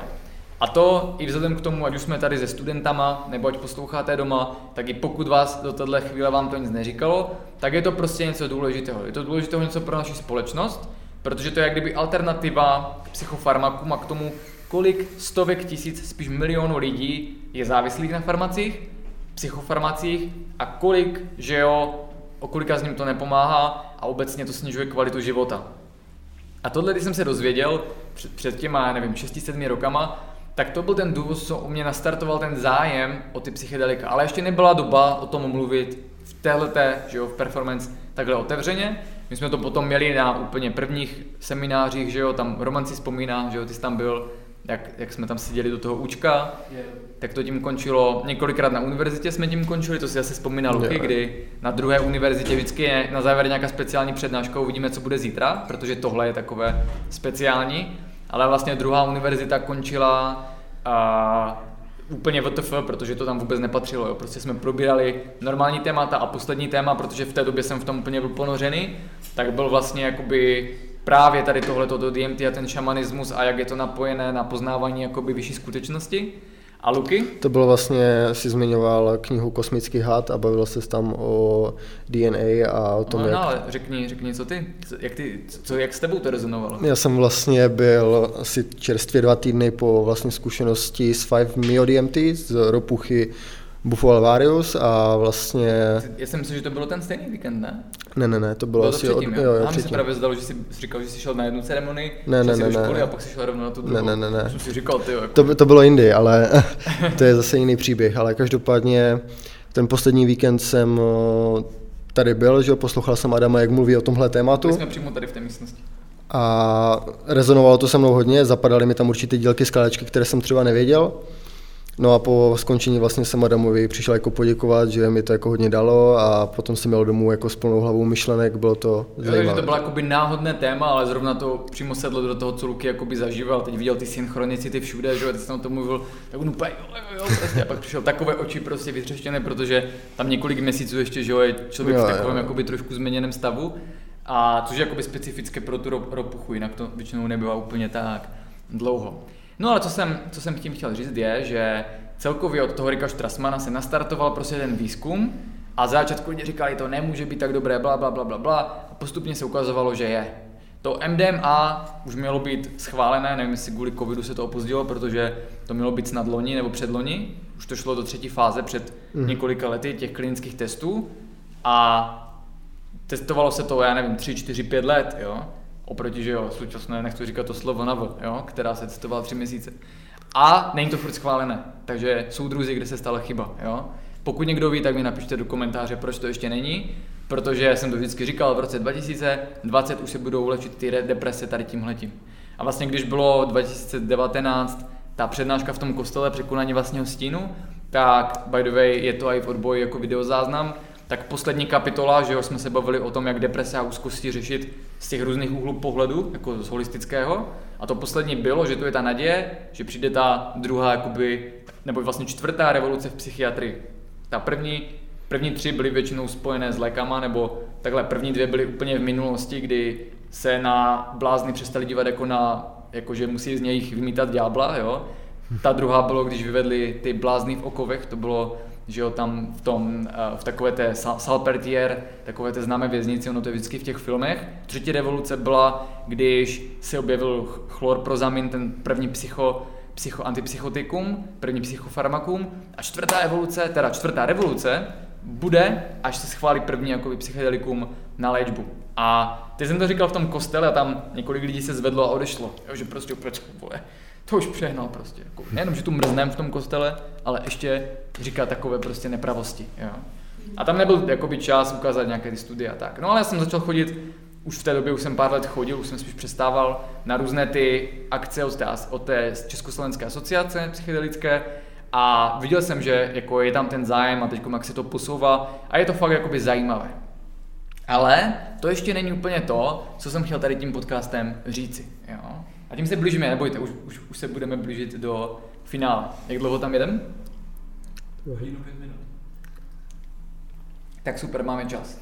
To, to hlavní, co byste si teda měli odnést z tohohle podcastu, je, že to má ten potenciál k té léčbě. Jo? Že proto je důležité o tom uvažovat, protože častokrát se mi stane, že někdo se, hlavně v těch minulých letech, tak jsem párkrát jsem poslal někoho za někým, kdo se věnuje této terapii, protože u nás už to na nějaké jakoby šed, šedé, šedé zóně jakoby sem tam funguje, jo? i když jako oficiálně by nemělo, takže tohle vystříhneme potom, ne, necháme to tam. A protože to uslyší jenom lidi, kteří to potřebují slyšet, jenom mi prosím vás nepište, kde něco seženete a za kým prostě jít, protože to nevím. Jo, je to prostě, že můžete kontaktovat ty lidi prostě, co to zkoumají a jde to nějak propojit. A předloni jsem byl na takovém workshopu, kdy tady přijeli takový manželi, a teď už nevím, jak oni se jmenovali, ze Švýcarska, Češi, kteří emigrovali, stejně staří jako Grov, to znamená po 80. A teď já jsem tam byl a e, připadal jsem si tam úplně jak takový hlupáček, jo, protože tam v té místnosti bylo 20 lidí jakoby z té psychedelické asociace, co jsem ještě ani nevěděl, že to jsou jakoby různí ti vědci a výzkumníci, že vypadají, jsou jakoby trošku starší než já třeba většinou. A na začátku se ti manžele zeptali, jestli můžou říct, kdo má jakou zkušenost. Jo? A tam jsem se začal cítit jako holátko, protože první řekl, no 6 let, jakoby 10krát na ayahuasce, další pak říkal, 20 let v tom dělám, že jo, dávám si to, pracuju s tím, pracuju s klientama, další, měl jsem prostě 500 pacientů, další mám psychiatrickou kliniku a já jsem řekl, já jsem tady umilem, moc jakoby do toho nehoduju, ale četl jsem pár článků, takže oni jako jo, jo, super, jako jsi tady. No a ti vlastně, ti Strakovi se myslím jmenujou, nechytejte mě za slovo, když tak to pak můžeme vygooglit, tak ti vlastně byli v tom Švýcarsku a tam to bylo povolené celou dobu. Takže oni jako jediní měli zkušenost nějakých 40 let s tou psychedelickou terapií a popisovali tam jako neskutečné, neskutečné jakoby věci, co s tím jdou dělat a metody, kdy oni fakt jako pak zjistili, že ono se to buď zkoumalo, ale nepoužívalo se to někdy ještě pořádně v praxi a oni jsou důkazem toho, že to prostě používat jde. No a dneska ti lidé, kteří to u nás zkoumají, tak už jezdí do zahraničí a už mají v podstatě ty certifikáty, že to můžou dělat a už se jenom čeká na to, až se to přepne a schválí se to. A tohle je jedna rovina, která má, podle hodně lidí se shodne, potenciál. Ale pak tady máme jinou rovinu. A to je rovina vlastně ani ne tak rekreačního užívání, ale užívání samozřejmě pro nějaké sebepoznání a rozšíření si povědomí prostě o světě. Jo. A tady se dostáváme tomu, kdy už třeba neopakujeme, nebudeme opakovat věci, které může spousta posluchačů nebo z vás znát více či méně, aspoň mít nějaké povědomí, ale dostáváme se k takovému trošku jinému pohledu na vlastně užívání těch psychedelik. Jo. Kdy když to jakoby trochu zrychlíme, tak se začalo zjišťovat, že nejenom, že to má nějaký benefit pro, řekněme, některé lidi, kteří mají problémy psychické, ale že obecně to vede lidi více ke spiritualitě. Což bylo i ze toho hnutí hippies, že, že jo, to potom probouzí spirituální zkušenost. Jo, je to tak, že vlastně uh, řekněme, že člověk žije v nějaké jako svoji normální realitě, ale tady tyhle látky jsou mu schopné zprostředkovat mystickou zkušenost, která už je potom schopná ho navést na spirituální cestu. To znamená, že už potom třeba ty látky nemusí využívat a může se rozhodnout pro nějakou praxi, a využívat prostě, řekněme, buddhismus nebo jakoukoliv jinou nauku. Jo. Ale problém může nastat ve chvíli, kdy člověk začne třeba tyhle látky jako zneužívat nebo je užívat nadměrně, protože ho to může vlastně stáhnout z té cesty. Ta cesta by měla směřovat určitým směrem, tak jak to třeba učí ty jednotlivé tradice, ale ve chvíli, kdy prostě jsou ty psychedelika například jako zneužívány nebo užívány nadměrně, tak se tam můžou jako dít, dít problémy. A to je potom jakoby kámen úrazu. Ono se začalo sedít to, že uh, když ještě ty velké psychedelika jako DMT u nás tak nebyly dostupné a obecně ve světě, tak se začal vytvářet jakoby turismus. Turismus do Jižní Ameriky, zejména do Peru, ale potom i do těch zemí, kde třeba se dává to San Pedro, ten Peyotl a tak dále. A lidé tam začali jezdit vlastně na tyhle ty ceremonie. Začali tam, první tam jezdili lidé různě nevyličitelně nemocní, před smrtí, s psychickými problémama, ale postupně se tam prostě začali jezdit lidé, kteří prostě to chcou vyzkoušet, protože o tom hodně lidé mluví.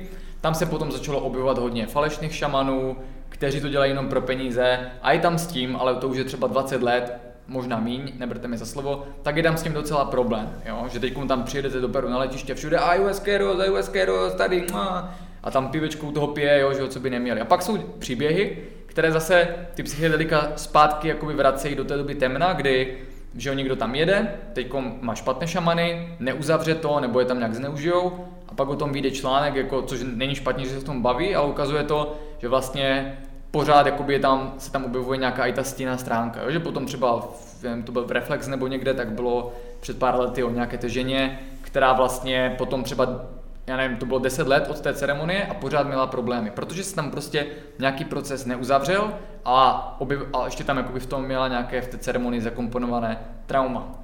Takže to je úplně jako by jiná stránka, jo? že potom, ne, že se to nějak dělá kontrolovaně s terapeutem, ale že lidé začali třeba cestovat. Když samozřejmě jednu dobu, že jo, tam jezdili jenom takový na začátku, že jo, různí antropologové, potom oduševněli lidé. A kdo prostě mohl, ale většinou jako byli lidé, kteří na to byli připraveni, nebo třeba lidé, kteří že jo, už roky meditovali a chtěli to posunout na další level. Ale dneska už nejenom do té Jižní Ameriky, že jo, tam už to není, není, není tak user friendly, ale třeba v Kostarice, tak jsou vlastně teď takové velké ayahuaskové centra. A já nic proti to nemám, jo, protože to slouží svému záměru pomáhat lidem, ale dneska už je to prostě taková ani ne modní záležitost, ale vlastně jak kdyby jedna z technik skoro až seberozvoje, která může být, jo. A jak já sleduju ty různé komunity lidí, což jsou hlavně lidé, kteří se věnují, já nevím, když se řeknu jako spiritualitě, biooptimalizaci a dělají podobné věci jako já, třeba v Americe, a nebo i z jiných jakoby, oblastí, ale takhle se baví, tak tam je to daleko více už jakoby modnější jezdit do té Kostariky, zažít si to, zpracovat si tam něco a vlastně je tam to, je tam to překlenutí, zatímco u nás se teprve jakoby pořádně rozjíždí ta vnější optimalizace, tak v, hlavně té Kalifornii a v Texasu, v Austinu, tak už se hodně jede ta optimalizace vnitřní. A samozřejmě ti lidi meditují, dýchají, chodí na různé workshopy, ale vždycky jako by to pak jsou posunout, tak prostě jedou na nějaký retreat na týden, kde se třeba pět dní dává ta ayahuasca, což pokud někdo znáte, jak je to jako silný zážitek, tak je docela intenzivní. Jenže pak je ten problém, že, nebo takhle, potom se dostáváme k některým jakoby těm trošku úskalým, o kterých se zatím moc nemluví a o kterých já právě bych se chtěl k závěru tohohle podcastu zmínit, abych přidal i nějakou vlastní perspektivu. Protože uh, jedna věc je, že se hovoří že jo, o tom, že když má někdo schizofrenii, tak by to, nebo když má někdo vůbec v rodině schizofrenii, tak by to neměl užívat, protože se to u něho může spustit. Před pár lety, když byl vlastně ta premiéra toho filmu Buffo Alvarius, bylo to v Roxy, tak jsem tam vlastně byl s partou přátel, a teď v publiku, že byl ten režisér, byl tam ten, který vlastně a, jakoby to financoval, ten Václav Děčmar, byl tam Vančura, ten psycholog.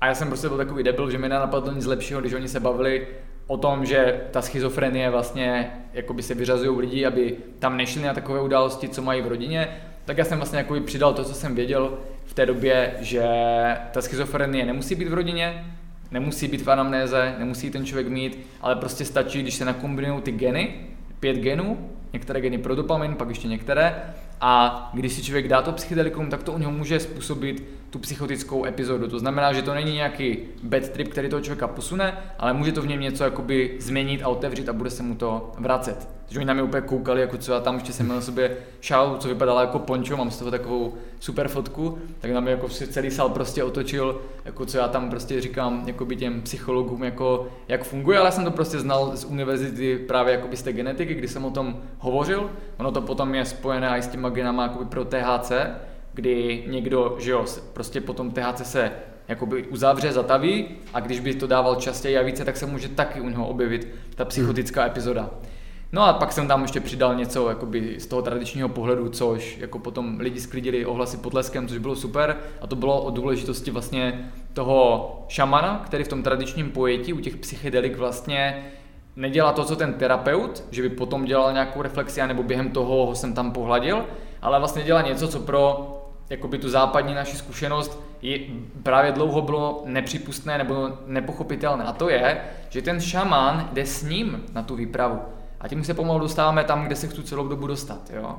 Že ten šamán jde, je, i když tam má více lidí, tak on se vlastně jakoby stane součástí toho rituálu, někdy si dá trošku toho psychedelika, někdy ani nemusí, ale už je tak vytrénovaný po těch třeba stovkách ceremonií či tisících, které projde v tom výcviku, že se tam vlastně neladí s nima a to je důležité.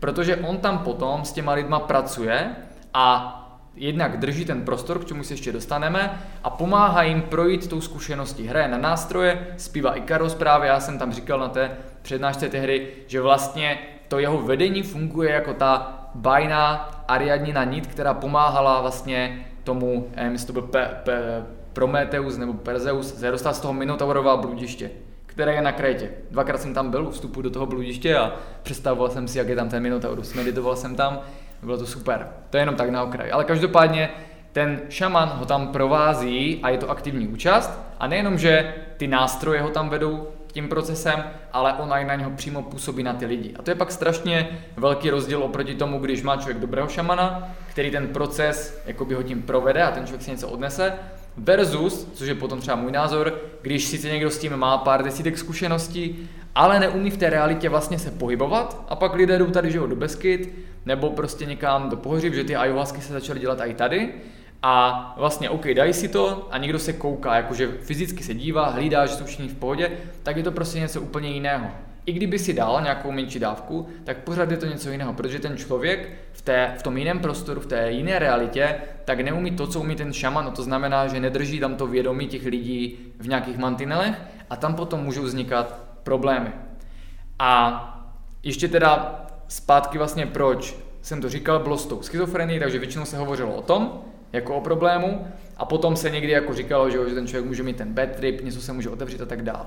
Ale to není jakoby hlavní problém, který já vidím. Vidím tam dva hlavní problémy a taky to je jakoby ta druhá stránka tohohle podcastu, protože doteď jsme se bavili, jak je to vlastně skvělé a teda, což je taková ta modní vlna, na kterou tu teď jede.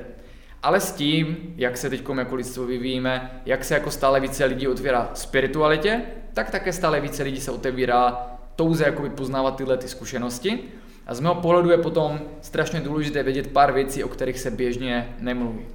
Ta první je, že bych teda měl bytostně cítit, že na to mám mít, což je většinou moje intuice, která se nemýlí a která mi i většinou řekne tím pádem, jestli mi to může ublížit nebo ne. Samozřejmě, můžu se spléct, můžu tam rvat ego a může to pak nevít, jo? Ale není nic horšího, než když někdo jde někam, že tam jdou kamarádi, že to chce vyzkoušet, protože třeba chce pomoct, ale necítí to.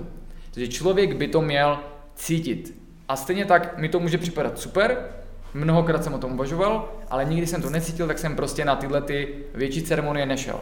To neznamená, že nemám zkušenosti. Nějaké mám, možná vám řeknu někdy. Ale uh, jo, že každý se vždycky zeptal, ty se o to tak zajímal, tak prostě byl jsi někdy na té ayahuasce, teď mi říkal uh, známý nedávno, mi říkal, kolikrát jsi byl na ayahuasce, říkám ani jednou, on, takže vado, takže to nejsi vůbec otevřený. A říkám, já myslím, že to jde i jakoby jinými způsoby pracovat se sebou a otevřít se. A naopak, mám zkušenosti jak osobní, tak jakoby ze světa, že bohužel hodně lidí, což je to uskali, si tam vybuduje takové spirituální ego, že jo? A začne se potom právě bavit jenom s lidmi, kteří tam byli, kolikrát byli a začne se to očkrtávat prostě jak nějaké tréninky a bavit se o tom, že jo, co tam bylo super a to. A na to si je potřeba dát si pozor a bavit se o tom, jo. Že člověka to může v nějakých věcech otevřít a probudit, a v nějakých věcech potom ho to může paradoxně držet, že třeba bude jenom unikat do těchto těch realit a nebude řešit ty problémy v tomhle světě. A to je někde jakoby těžké nalít si jakoby toho čistého vína, že tohle se celkem děje, protože ten člověk má pocit, že se otevírá, že prostě je napojený, že všechno je jakoby OK, ale vlastně pak paradoxně v tom normálním reálném světě se mu třeba daří míň a míň, že jo? Protože vlastně věří, že jenom jsou důležité nějaké ty vyšší reality. Ale vždycky je důvod, proč jsme tady a teďkom, a to je proto, že, jo, že máme žít tady, máme se starat o to tělo, máme nějakým způsobem pomáhat té společnosti, ve které jsme, svoji rodině a tak dále. A kdyby bylo cílem být mimo z toho těla, tak v něm vůbec nejsme. Takže to je potom takové jakoby období, kterým někteří lidé, kteří vlastně hledají nejprve ten únik nebo útěchu, potom léčbu a pak se může stát, že začnou být příliš jakoby jednou nohou v té alternativní realitě. Já bych jenom dodal, že vlastně Eh, k tomu pointu, že ten člověk to vlastně musí intuitivně cítit, že je to pro něho vhodné, tak eh, to je, řekněme, ta nejdůležitější věc, protože ve chvíli, kdy vás třeba jakoby člověk nutí nebo řekne, hele, my jdeme příští víkend na ayahuasku, na chatu, pojď s náma a necítíte to úplně, tak, tak to je, to je dobrý signál, jako že to prostě asi pravděpodobně nebude pro vás, nebo že na to ještě nejste připraveni protože třeba na základě vlastních zkušeností, když jsem jako někam šel, tak jsem musel procházet určitými úvodníky, určitými pohovory, kde vlastně jakoby vás eh, ti lidi upozorní na rizika, upozorní vás na všechny možné věci, které se můžou stát. A ono to ve chvíli, kdy to jakoby slyšíte, není úplně jako, že byste se na to zrovna těšili, jo? Jako, že tam opravdu se můžou stát některé věci ale ve chvíli, kdy je člověk opravdu neodraditelný, kdy vlastně jako ví, že tam jako chce jít, že vlastně je ochotný přijmout ty rizika a ví, že ho to tam přesto táhne, tak v tu chvíli se dá říct, že jste pravděpodobně jakoby připravení a máte ten prostor, jo? ale je třeba prostě to respektovat tady tyhle věci. Co znamená ideální je ne, když vás někdo říká, hele, je to super, může něco být a dělá to pozitivní, protože když říká o tom někdo jenom to pozitivní, tak jasně, že vás to snadněji a pak si řekne, jo, jsem to cítil. Ale je důležité říkat to negativní a když i přes to negativní to člověk cítí, že řekne, OK, jsem si vědom, ale u mě to tak nebude, můžu do toho jít, tak potom to většinou je lepší. No a uh, teď, co vám chci říct, je vlastně taková trošku jiná perspektiva a pohled na vlastně tyhle ty látky, která není vůbec jakoby zatím příliš běžná, příliš známá a věřím, že spoustu, možná z vás, spíš jakoby ze posluchačů, kdo třeba má zkušenost s psychedeliky a i s těmahle velkýma ceremoniema, tak se na to možná začnete dívat trošku jinak. Tím, že ten podcast už trval nějakou dobu, tak já věřím, že všichni, které by to teď mohlo jakoby jim to přijít až příliš za hranu, co budu říkat, tak už odpadli. To je výhoda těch podcastů, že tady do té doby to poslouchají jenom lidi, kteří o to mají nějakým způsobem zájem a pravděpodobně jsou pro tyhle ty informace, které teď řeknu, připraveni. Jo? My jsme se teď bavili o tom, jak se bavíme většinou, jak se baví o psychedelicích. To je historie, výzkum, negativní, pozitivní efekty, případně, že jo, nějaká možnost jakoby otevírání, integrace, spirituálního rozvoje a tak dále. Pro mě osobně bylo to spojení jakoby s tou spiritualitou velmi překvapivé, protože jsem chápal nějaké to propojení s nevědomím a tak dále, ale když jsem potom sám vlastně po nějakých jakoby prvních experimentech, tak vlastně předloni nebo kdy to bylo, tak jsem po nějakých dvou letech, kdy jsem se o tom jenom učil, a velice intenzivně, kdy opravdu mám knihovnu plnou knih a spoustu přednášek a něco mě k tomu táhlo, vědět tyhle ty informace. A Potom jsem vyzkoušel prostě jednu látku, která není moc známá, 2CB se jmenuje, on ji udělal Saša Shulgin, to je potom úplně na jiné vyprávění, to byl perfektní, tež jako epický příběh, má skvělé knihy o tom. A je to něco, co v dlouhou dobu nebylo zakázané, teď už je, já jsem to měl ještě v té době, kdy to nebylo zakázané samozřejmě. A je to přímo taková spíš jakoby party věc. Jo? A teď jsem byl s partou přátel, nechci je jmenovat, zdravím kluky z Brain Marketu a ne, necháme to tam. A uh, byli jsme takhle, že jo, tam na louce někde a oni si tam šli hned pro nějaké pivko a prostě vzali to jako zábavu, jo, že prostě začali se smát to, to 20B je něco mezi LSD a MDMA, to znamená, je to více takové jakoby stimulačně něco. Není to úplně věc, na které by člověk jakoby si zavřel oči a meditoval. Jo? Ale pro mě, já jsem to ani neplánoval, to prostě přímo bylo to, co by se nemělo dělat, jdeme na landek, jdej s náma, říkám OK, prostě, jo. Cítil jsem minimálně do té doby, fakt jakoby dva roky jsem to studoval a byla spousta možností a vždycky jsem cítil, že ne. A tehdy úplně náhodou jsem prostě cítil, že jo, a cítil jsem to, když už jsem jel vlastně do Ostravy, tak jsem si to dal a teď jsem mě jako nelákalo úplně na tom to mít jako tu zábavu, ale věděl jsem, že to zase nebudu mít tam úplně klid, protože jsme byli na louce, teď tam na Landeku, že jo, tam je hospoda, tam jezdili na kolech. Ale udělal jsem prostě to, co bylo nejlepší. Neměl jsem ani sluchátka, svítilo slunko, neměl jsem ani brýle, že bych se jakoby nějak udělal pohodu, ale prostě vytěžil jsem z toho, co se dalo, pustil jsem si na mobilu hudbu, dal jsem si to tak, jak ten mobil má ten křaplavý prostě z jeho zvuk, dal jsem si to nad hlavu.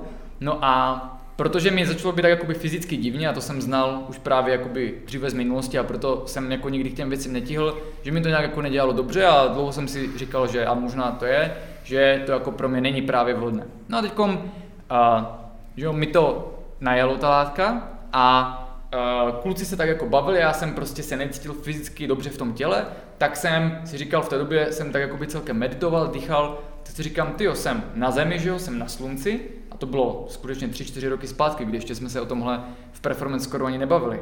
A pustil jsem si tu hudbu, říkám, pustil jsem tam nějaké mantry, jo, což bylo důležité, tibetské mantry, zavřel jsem oči, první jsem si udělal jednu sérii Vima Hofa a pak vlastně té době jsem ještě neuměl meditovat. My právě začaly ty meditace jít až tady po tomhle. Jo. Ale nějak jako by jsem udělal to, co jsem čekal, že jako jsem ještě kdysi v minulosti meditoval, je ta správná meditace.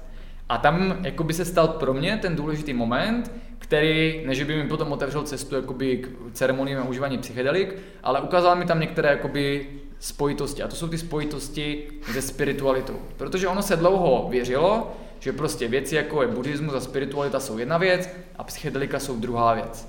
Ale ono je to vlastně to stejné, kdy ty psychedelika vám to umožní jakoby vidět jasněji a rychleji, ale dostáváte se do stejných oblastí. Ale musíte vědět, kam jít. Jo? A kdybyste měli prostě dveře různé, klíče a zámky. A normálně člověk, když se dá psychedelika, tak jak kdyby byl trošku opilý a prostě neví, který klíč patří ke kterým dveřím.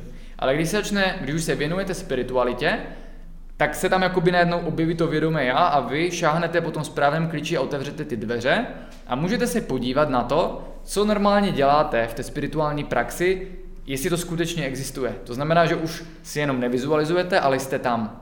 Jo, že to není ani, že by se vám zmotnila nějaká představa, ale já nevím, třeba meditujete na energetická centra a najednou je prostě vidíte, najednou je prostě cítíte. Ale musíte tam mít, jakoby vědět tu terminologii a znát jakoby ty dveře. To znamená vědět, že něco takového máte chtít vědět. A ono se obecně říká, protože třeba, já nevím, kamarád zkoušel LSD a zabýval se kvantovou fyzikou a viděl tam najednou, jak funguje vesmír a nějaké ty, protože tam byl strašně silný záměr. Ale nemá to každý. A někteří ti jakoby dobří autoři tak vlastně říkají, že ty psychedelika ti prostě ukážou to, čím se, to, čemu dokážeš porozumět. Takže ty, když máš nějakou mapu v nějaké oblasti, pro někoho to je umění, takže vidí krásné obrazy, nebo co může nakreslit, pro někoho to může být námět na knihu. To znamená, že když člověk má nějakou mapu, když to není jenom pro léčbu nebo pro zábavu, tak mu to dokáže ukázat vlastně skutečnost daleko lépe. Jo? A pro mě to bylo, že mi to prostě ukázalo, jak fungují skutečně meditace a v podstatě i spiritualita. A teď tam ten první zážitek ještě nebyl tak jakoby silný, jo? ale bylo to, že a teď, když si na to vzpomenu, tak tím, jak hráli ty tibetské mantry, tak první jsem jenom otevřel oči a jak na obloze byly normálně mraky, tak jsem to viděl jak takové jakoby draky bílé, jo, ale nebylo to nic jako, že prostě fakt to vypadalo strašně reálně, že si řeknete třeba, třeba to tak je, jo, jenom to nevnímáme.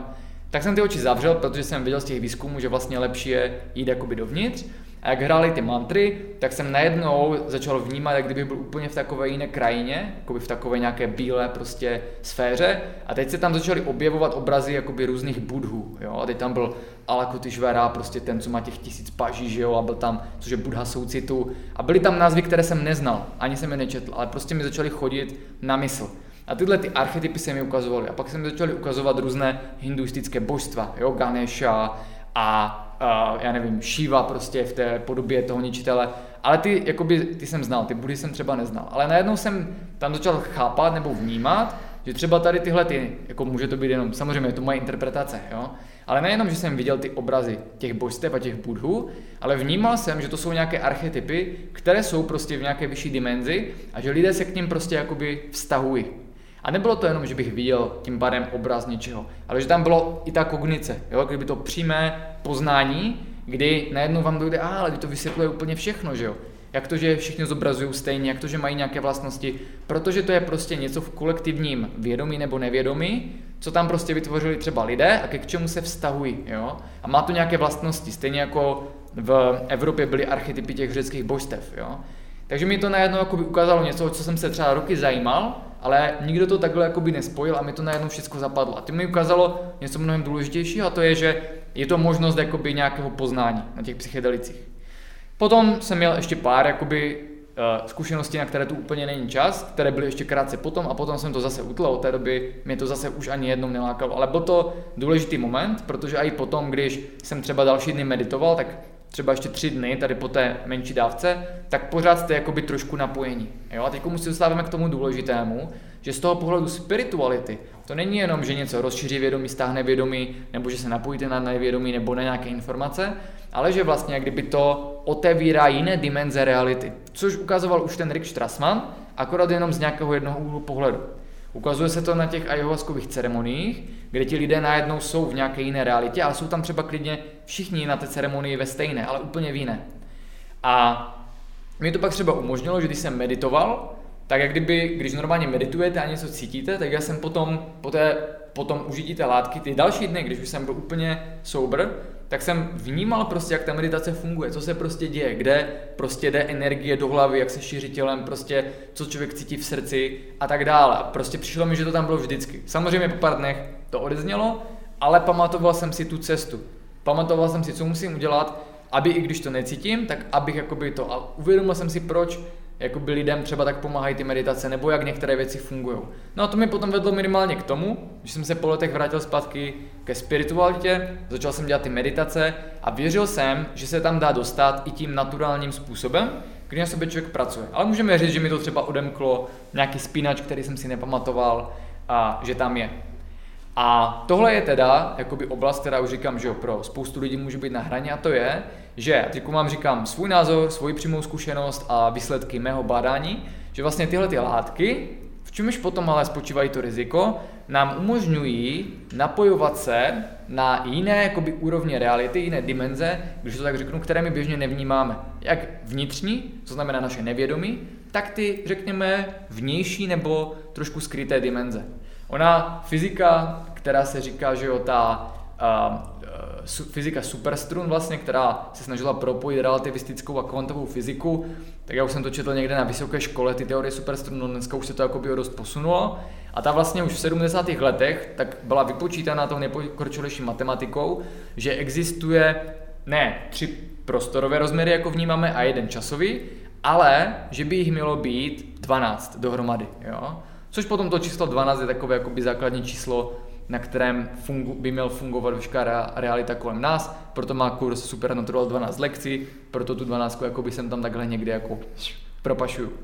A takže někdo to jakoby řekněme vědecky vypočítal, že by mělo být 12 dimenzí. A potom my si můžeme říct, dobře, vidíme tři, ta čtvrtá, ta časová, ta úplně není dimenze, ale kde je ten zbytek, kde je těch dalších devět? No a na základě ne vědy, protože naše věda má aparát zkoumat jenom tři dimenze prostorové. Jo? To znamená, my nemůžeme říct, že něco je nevědecké jenom proto, že to nedokážeme zkoumat. Protože to prostě může být mimo hranici našeho výzkumu, naší techniky, ale není to mimo hranici našeho vědomí, našeho přímého poznání.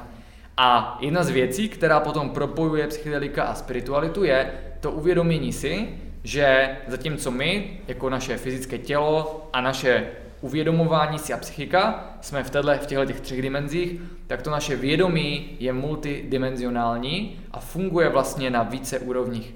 A při užití těch psychedelik, což je vlastně jakoby ten pohled, který se běžně jakoby uh, vyučuje v tom šamanismu, ale nepřekládá se pro lidi západu. A proto o tom nikdo nevěděl tak je vlastně, že při užití těch silnějších psychedelik, jako je ta ayahuasca, tak to umožní tomu člověku, že se dostane vlastně do jiné dimenze, některé jsou jakoby překryté tady s touhle, anebo úplně jakoby do jiné části reality. Jo?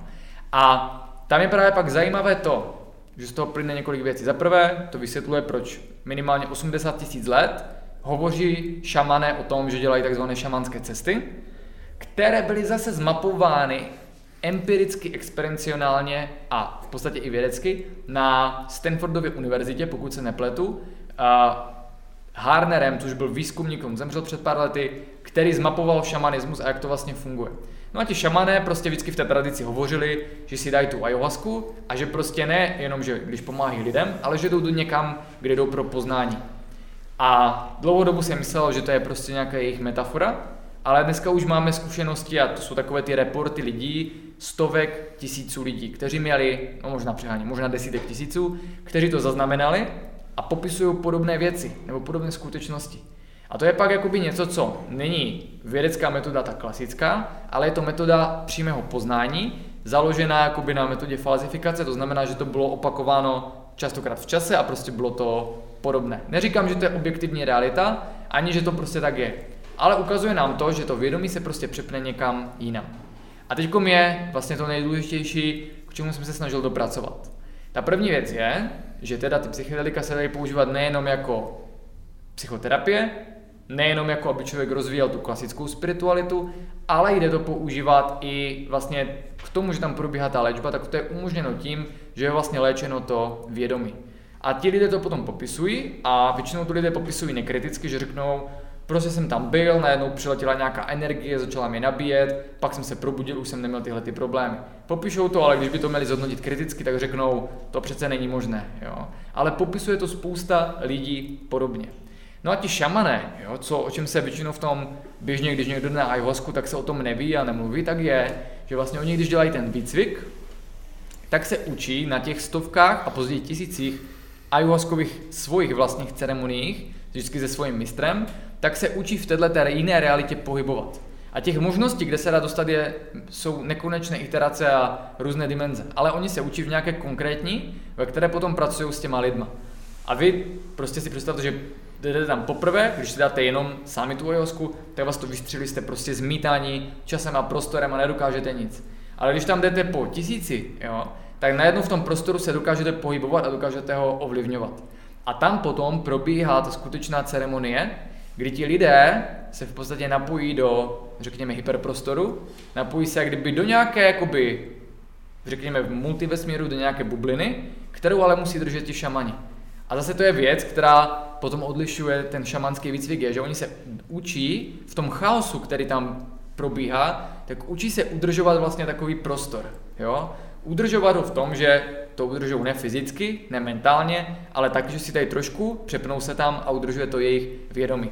A proč je ten prostor důležité udržovat, a tady se dostáváme potom k těm rizikům těch psychedelik, tak je, protože v tom prostoru nejsme sami. V tom prostoru jsou a můžete to vnímat jako informaci, jako energii nebo jako inteligenci, tak tam jsou prostě věci, o kterých se ví opět od počátku stvoření lidstva ví se o tom a hovoří se o tom během celého středověku a akorát v novověku se to potlačilo, protože lidé začali ztrácet tyhle ty zkušenosti.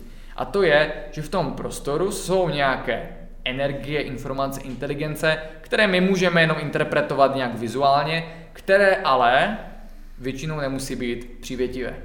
A proto to, o čem se nebaví, je, že ti šamani tam drží ten prostor, aby bránili vlastně tomu, že na ty lidi se něco přilne, dostane, že je něco posedne, anebo že je bude něco negativně ovlivňovat. A kromě toho tam v tom prostoru vidí, kdy na těch lidech už něco je. Protože potom jakoby z hlediska toho jejich magicko-mytického vědomí, tak ti lidé vlastně na sobě často mají už nějakou negativní energii, která je v té jiné dimenzi, ne v těch našich, ale v té jiné, to jejich vědomí vlastně vysává.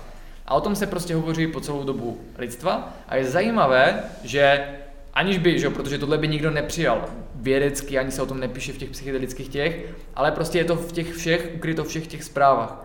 A já jsem celé ty roky dával dohromady vlastně tady tyhle ty reporty těch lidí a mapoval vlastně, co tam jsou ty společné znaky a co se tam děje. A i úplně ti nejvíc jakoby vědci, kteří si to dali, tak tam třeba zažili taky to. Jenom tomu nedávali tu váhu, že by to mohla být skutečně jakoby realita, ale berou to, že to byl nějaký sen, jo? nějaká noční můra, která měla projevit něco z jejich nevědomí.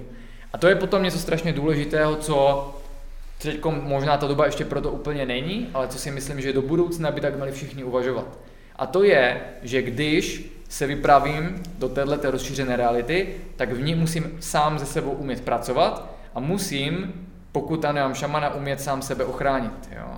Protože ten skutečně dobrý šaman v Amazonii, řekneme, to udrží. Ale tak, jak to bere většina lidí, tak je to v podstatě hazard, protože na jiné úrovni reality se na toho člověka může přilnout nějaká špatná energie, nebo on se tomu říká entita, a dneska už se o tom hovoří otevřeně. Aubrey Marcus, který má jeden z nejznámějších podcastů zabývajících se spiritualitou a biohackingem, tak o tom mluví posledních několik let úplně otevřeně. Jo? Takže to je jenom v jakém kontextu se o tom s lidma bavíte.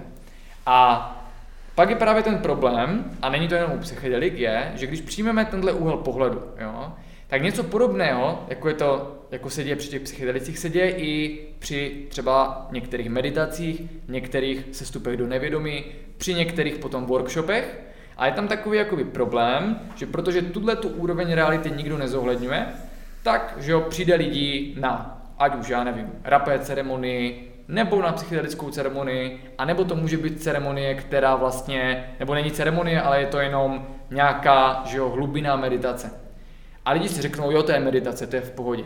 Ale ve skutečnosti, když už znáte tu mapu, tak tam se děje to podobné. Jenom to ti lidi tak nevnímají. To znamená, že jo, přestanete vnímat vnější svět, Joe Dispenza, že jo, o tom dělá 25 let meditace a napojíte se pravděpodobně skrze to endogenní vyplavení DMT do jiné dimenze. Tam, kde potom vnímáte, někdo vnímá záblesky, barvy, někdo slyší svůj hlas a můžete vnímat tok energie. A lidi zase jsou přesvědčení, a někdy to bývá, třeba když to děláme my jako nevědomí, tak to je nevědomí. ale častěji, když tam zase není ten průvodce, který by řekl, hele, když jdeme do nevědomí, tak tam musí být tahle cesta. Ale prostě se udělá ta meditace, všichni stejně, někdo usne, někdo nemá nic, někdo jde do nevědomí a někdo ale, kdo je tomu otevřený, jo, aniž by o tom třeba věděl, tak se vlastně stane to, že se přepne do podobné reality jako na té ayahuasce, jenom to nevnímá, protože nemá tolik toho DMT vlastního, tak to nevnímá tak zřejmě. A může tam dojít k úplně stejnému problému, a to ještě k takovému problému, který se objevuje a je popsán těmi badateli nejenom u ayahuasky, ale taky u těch skupinových hlubinných meditací je, že tam může přijít někdo, kdo už na sobě má tu negativní energii, Vždycky se tam vytvoří kolektivní prostor, kdy vlastně ty vědomí se jakoby napojí v nějaké úrovni, což je to, co jsme dělali tady na univerzitě, ty skupinové meditace, tak je to podobné, akorát, že tam já jsem ten prostor držel, ten pozitivní pro vás, jo protože jsem v tom získal nějakou praxi, tak vlastně pro mě bylo cílem, že když jste se vztahovali, tak jste se vztahovali ke mně. A, ale na těch skupinových těch, kde se tohle to nemapuje, prostě se jede nějaký postup, ale není tam nikdo, kdo by to hlídal v té jiné úrovni, tak se právě snadno stane, že člověk tam jde, cítí se dobře, řekne si, půjdu tady na meditační workshop a odchází s tím, že se cítí hrozně. A pak řekne, ty mi to nějak nesedlo, pak jsem týden měl teplotu, nějak jsem se z toho dostával. A to je právě to, když v nějaké tejné úrovni se na toho člověka dostane nějaká špatná energie, která ho potom může negativně ovlivňovat. A ty případy jsou zdokumentované, když se o tom takhle nemluví. A právě třeba ten Graham Hancock, který prostě vydává bestsellery, které kupují stovky tisíc lidí, tak má takovou super knihu, jmenuje se Divine Spark, kde úplně náhodou popisuje prostě, jak byl na nějaké desetidenní ayahuaskové ceremonii a jak tam přímo jakoby vnímali ti lidi, že tam prostě byl jeden takzvaný brucho, temný šaman, který se tam v té astrální sféře na ně jakoby utočil, ale všichni to v pohodě vnímali, že se jim to jenom zdá, že to nic neznamená a pak zjistili, že všichni měli tu stejnou vizi a on se jim k tomu přiznal. Jo, to jsou pak takové střípky, které když celé roky sbíráte, tak vám to začne jak kdyby zapadat dohromady. A to hlavní, co jsem tady chtěl říct pro všechny, z vás, co tu posloucháte, kteří posloucháte tenhle podcast, je, že je potřeba, že už žijeme v době, kdy se stále více lidí otevírá spiritualitě, což znamená, že se dostávají zpátky do potenciálu svého vědomí po dlouhé době, co to tady jakoby nešlo, ale tím se otevírají, a ono se o tom nemluví, každý mluví, že o, o pozitivitách, jo, má otevřené srdce, má skvělý spirit prostě a láska, přátelství, dáme si áju a prostě matka země, napojíme se. A mluví se z mého pohledu strašně hodně o tom pozitivním, protože o tomhle nikdo neví a kdo to zažije, tak je prostě označen, že měl nějakou těžkou zkušenost a že se něco stalo. Ale bývá to potom stále častější. A čím více lidí se bude otevírat jak psychedelikům, tak jakoby tomu, že se otevírá v nich ta spiritualita. Ne, že člověk začne jenom meditovat, protože chce meditovat, ale že první cítí, že v něm probíhá nějaký proces, tak možná sami někteří z vás znáte, že jak kdyby v životě přijde okamžik, kdy žijete relativně dobře, nebo jste to možná zažili, možná posluchači, a pak najde k nějakému propadu. Přijde nějaká takzvaná psychospirituální krize, kdy vlastně jak kdyby všechno začne být špatně a většinou se to projeví v nějakém fyzickém, psychosomatickém a psychickém velice špatném rozpoložení. Je to taková kdyby životní krize, kdy najednou všechno je špatně. A to z mojí zkušenosti bývá v době, kdy se člověk začne otevírat vlastně, začne vnímat, jo, protože my normálně to je ten paradox, že lidi, kteří prostě jedou jenom na dopaminu v beta vlnách a jenom v této 3D dimenzi a nevnímají, že ani sami sebe, tak jakoby na jednu stranu jsou chráněni, protože jsou prostě z největší části tady. Ale když se člověk začne otevírat, to znamená, začne vnímat ty vyšší roviny toho bytí, i když nedokáže popsat, co to je, ale začne cítit, trošku cítit nějakou energii, cítit to, co to znamená, že, že s dobrýma lidma a tak dále, tak začne zářit jako maják jo? a začne přitahovat tuhle tu špatnou energii. A to pak vysvětluje něco, co se v těch spirituálních komunitách děje od těch 60. let, kdy vy vidíte, ten člověk se věnuje spiritualitě, nejprve ho to jakoby vysvihne, protože najednou začne mít více energie, více dobře, má tam najednou nějaký záměr, cíl, poslání, pomáhá lidem, je pozitivní a pak tam většinou jsou nějaké krize, kdy ti lidi píšou, jo, zase jsem se prostě čistila teď několik dní, to zase byl ten měsíc, jo, ale je to dobře, ale nevnímají to, že to není nějaký naturální proces, který by tam měl probíhat, ale že to je, že v realitě, kterou oni nedokážou ještě plně uchopit, se děje něco, co by se dít nemělo. No a mojí vidinou jakoby do budoucna, kdy teď jsme už jakoby hodně překročili určité hranice v, v tomto podcastu, tak je, aby lidé o tomhle uvažovali, když jdou někam, kde může, protože co se stane při tom užití toho psychedelika, to jsme si neřekli. Z hlediska biochemie se nestane nic moc. Oni tam zkoumají serotonin a nějaké receptory. Tam nevysvětlíte nic. Ale přesto víme, že se tam něco děje. Ale jak to vysvětlit? Nedokáže to vysvětlit z hlediska fyzického těla a věda věří, že men, mental, jako psychika je odrazem fyzického těla. Takže už jenom to, co tam se zažívá v těch rozšířených stavích vědomí, je důkazem toho, že to nevytváří tělo ani mozek a tím, jak to je objektivně mapovatelné, že se to opakuje, že to je prostě nějaká jiná realita bytí. A dochází tam k tomu, že my už potom nej, to v podstatě dojde k tomu, že můžeme říct, že tam dojde k nějakému výronu DMT, ale to je jenom na té fyzikální úrovni. Pro, vyplaví se tam serotonin nebo aktivují se ty uh, serotoninové receptory, ale z toho širšího pohledu, z pohledu toho spirituálního, tak se člověkovi otevřou ty energetické centra a to vědomí vlastně vystoupí jakoby z toho hmotného těla do té jiné úrovně, do jiného bytí. Takže zatímco člověk normálně je ukotven v tom těle a je v podstatě, řekněme, trošku chráněn, tak najednou je pryč. A teď je někde v chaosu, kde neví, co má dělat, co může, co mu nemůže a třeba to ani pořádně nevnímá. A to je to, kdy se může stát, že vlastně tam na něj začne působit ta negativní energie. A proto do jakoby, příštích let si myslím, že potom, co se několik teďkom dekád hovořilo o tom jenom pozitivním, že psychedelika rozvíjení, ale nedokázali lidé predikovat, co se tam děje a je strašně moc reportů tady těch jakoby špatných zkušeností, kdy se z toho dokaz- někdy lidé vylizávali týdny, měsíce, roky, jo? a že tomu všemu jde předcházet, když začneme připouštět rozšířenou jakoby realitu uvažování a to, že je potřeba mít někoho, kdo ten prostor pohlídá a kdo je v tom kovaný, a nebo ještě lépe, pracovat na sobě tak, abych tuhletu, tohleto potom zvládl udělat já sám. A to je vlastně i důvod, proč vznikl ten kurz Supernatural, který vlastně toho člověka během těch tří měsíců provádí postupnou integraci těla, mysli a vědomí tak, aby ho navrácel do potenciálu toho vědomí, aby ten člověk už potom měl více energie, a tím končí ta 12. lekce, já nechci spojerovat, aby potom dokázal vlastně, když se dostane do stavu rozšířeného vědomí, ať už při nějaké hlubinné praxi, anebo při užití této látky, tak najednou získáte tu schopnost se tam jakoby ne pohybovat, ale minimálně lépe ochránit. A pak jsou samozřejmě techniky, které umožní tomu člověku i to, ani nemusí být technika, to je prostě jakoby mentální nastavení, tak to umožní tomu člověku vlastně už tam být bezpečnější, více v bezpečí.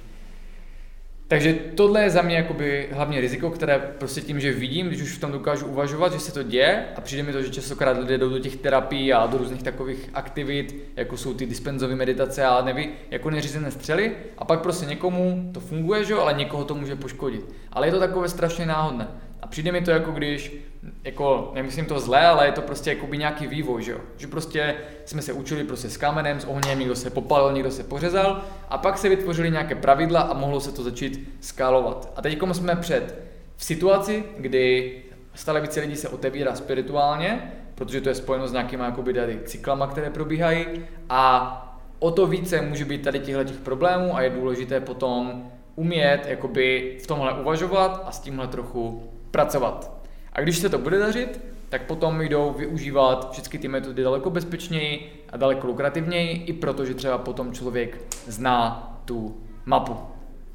Já jsem třeba nad tím takhle jako v těch mojich zkušenostech nepřemýšlel, nebo do té doby, než mi o tom vlastně povyprávěl, ale viděl jsem tam ty určité spojitosti v těch určitých knihách nebo uh, ezoterických naukách, kde prostě se o těch negativních energiích nějakým způsobem bavilo vždycky, ale musím říct, že jsem měl vlastně štěstí, že jsem vždycky pracoval v nějakém tradičním kontextu, že tam byl prostě člověk, který se staral o to, aby ten prostor byl bezpečný a zamezilo se teda nějakým jako potenciálním rizikům.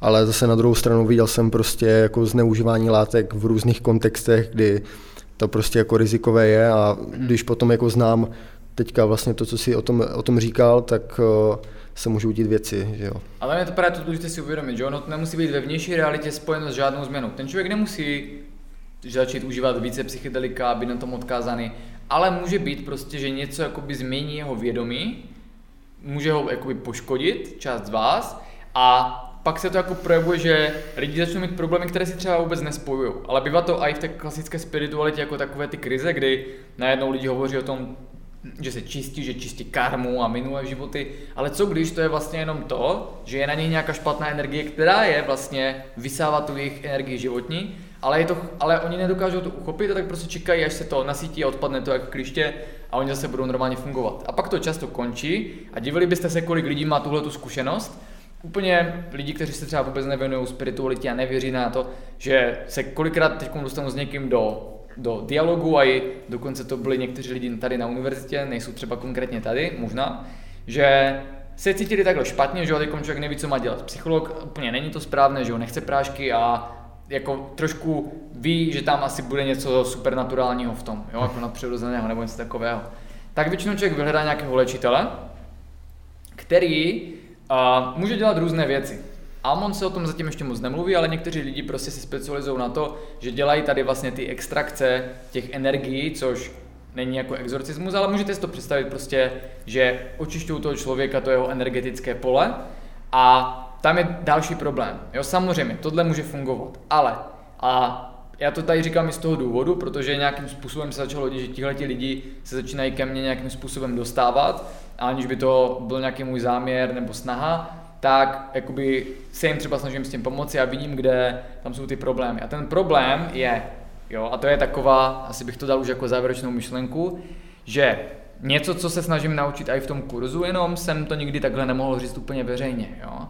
Tak my jsme žili, třeba když bylo před ještě těma pár tisíci lety, ten tradiční šamanismus, i v Evropě a tak dále, tak to bylo nějaké období, kdy to naše kolektivní vědomí prostě bylo uzavřené a lidé museli vyhledávat ty šamany a ty léčitele, aby jim pomáhali zprostředkovat tuhle zkušenost.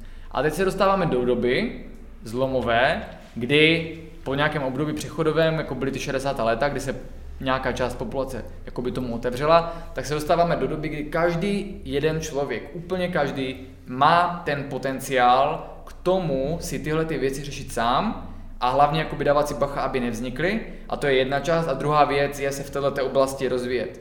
To znamená, jakoby uvědomovat si sám sebe, pracovat se sebou, řešit si ty vnitřní problémy a vnímat se nejenom jako tělo a mysl, ale i jako to vědomí. A proto já o tom někdy už tak jakoby mluvím, jako že už je to prostě potřeba začít, že je potřeba začít vzít si tu zodpovědnost do svých rukou a přestat jenom vyhledávat léčitele, terapeuty a šamany, aby udělali tu práci, protože oni to můžou udělat a může to pomoci, ale ono se to stejně vrací.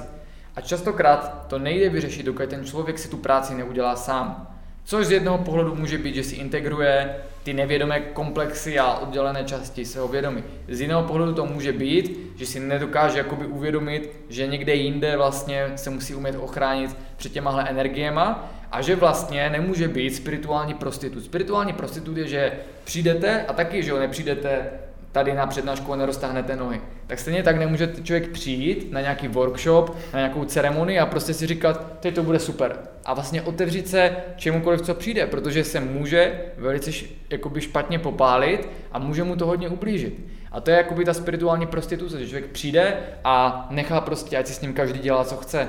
Jenže dobrý záměr může mít léčitel, může ho mít čaman a to ještě je tam spousta jakoby falešných ale kolem toho v tom prostoru může být spousta negativní energie, kterou tam přinesou lidi, anebo která tam prostě je. A pak se vlastně stane to, že ten člověk odchází a prostě bude jakoby vlastně to vědomí poškozené, nebo celá ta energie, nebo prostě má v sobě nějaký program, který tam neměl a který potom může jakoby ho ovlivňovat. A vlastně ten problém, který je potom z mého pohledu s těma psychedelikama, neříkám, že tam je vždycky, jo, protože to je někdy, ale tak, jak je to užíváno, tom kontextu, ať už běžně, normálních, tak pokud člověk neumí v tomhle uvažovat a neumí vlastně tohle si pojistit, tak to není, že mám dobrou vůli, jsem dobrý šaman, ale musím, on tam musí konkrétně v té jiné úrovni reality to fakt držet a starat se o ty lidi. Jinak prostě, protože si představte, že když se tam 20 lidí na jednom místě přesune, tak to vytvoří maják. Vlastně, jak kdyby si můžete představit, že my fungujeme jako taková životní energie, a ta energie může být pro někoho potravou, takže to je prostě normální zákon, jako jsou v naší přírodě, tak vlastně funguje, že ta energie, která se živí tou energií, tak nás najednou uvidí a začne se tam schromažďovat. Takže když se to děje, ať už s nějakou látkou, kdy to jde vnímat více, a nebo na nějakém workshopu hlubinné meditace, tak by tam měl být někdo, kdo s tím umí zacházet a ideálně už v dnešní době každý člověk sám ze sebou. A potom to může být bezpečné. Když člověk má udělanou tu práci, dokáže tady jakoby se napojit na sebe a vnímat se, a potom, a i když jste v té ceremonii s tou psychedelickou látkou, tak už to není takový chaos. Protože stejně jako já jsem tam hned při té první zkušenosti, se tam objeví ta síla vašeho vědomí. A už to najednou není, že vás to háže od nějakých obrazů a zažitků mezi sebou. Už to není tak. Ale vy čím více jste rozvinuti v té oblasti spirituální, tím více se tam objevuje ta schopnost to ovlivňovat. A někdo řekne, to bys neměl ovlivňovat, měl bys to nechat plynout. Je to něco, o čem můžete uvažovat, protože stále více se hovoří o užívání psychedelik a o chození na různé ty. A vždycky se mě někdo ptá, máš nějaký kontakt na léčitele, máš kontakt na nějaký kurz, můžeš ty mi tady s tím pomoct. A říkám ne, protože prostě člověk by měl se učit pracovat sám se sebou a to není, že by to bylo extra těžké, jako to bylo před 30 lety. Ono teďkom to prostě jde, jenom člověk musí jít tou cestou a pracovat na sobě. A samozřejmě, že první měsíce nic necítíte a nevidíte, ale když projdete tím procesem, nějakým třeba proto jsem to nějakým způsobem standardizoval něco, co normálně člověk zkouší a chodí na různé jakoby workshopy a tohleto a celé roky zkouší. A já jsem se pokusil udělat něco, aby prostě za tři měsíce se člověk dostal do nějakého stavu, že je připravený na to v této oblasti trošku se sebou pracovat. To znamená, že má integrované tělo, mysl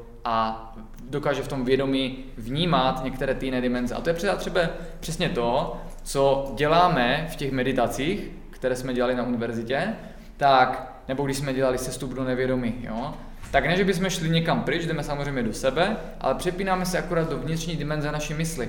A teprve, když tam se přepnete, tak potom vám to dává ty obrazy, že jo, jak jste zažívali, ať už v meditacích, pocity, světlo, anebo jste viděli přímo v tom nevědomí, co se tam odehrává. Tak to se taky neděje tady v této realitě, to se prostě děje v jiné dimenzi, ale která je dimenze našeho vědomí. Ale i v té se můžete že ho, napojovat na ty vyšší jakoby, sféry. Takže jenom to, co si myslím, že je důležité, je, že pomalu by se lidi měli učit, že už prostě, už je to takový jako nejvyšší čas, už nejenom nedávat tu zodpovědnost všem do rukou a chodit a když mám nějaké problémy a chci dělat spiritualitu, tak vymítat workshopy. Samozřejmě, můžu se něco učit, můžu se jakoby osvojovat nějaké nové techniky, můžu se sebou pracovat, ale nemělo by to být, že někdo dělá tu práci za mě a to z toho důvodu, že to není bezpečné, protože ten člověk mi často nedokáže tak ohlídat, protože tam je třeba více lidí a může se tam stát, že naopak mě to jakoby nějakým způsobem poškodí. A kdybych to neviděl tak často kolem sebe, jo, v relativně jakoby normálních lidech, kteří ani nemusíte tím tak jít, tak bych se o tom vůbec nebavil. Ale vždycky, jako u jakékoliv jiné části, když jenom o tom začneme uvažovat, tak se začnou objevovat nové možnosti, nové informace a dávat vás to vlastně novým, vést vás to novým směrem.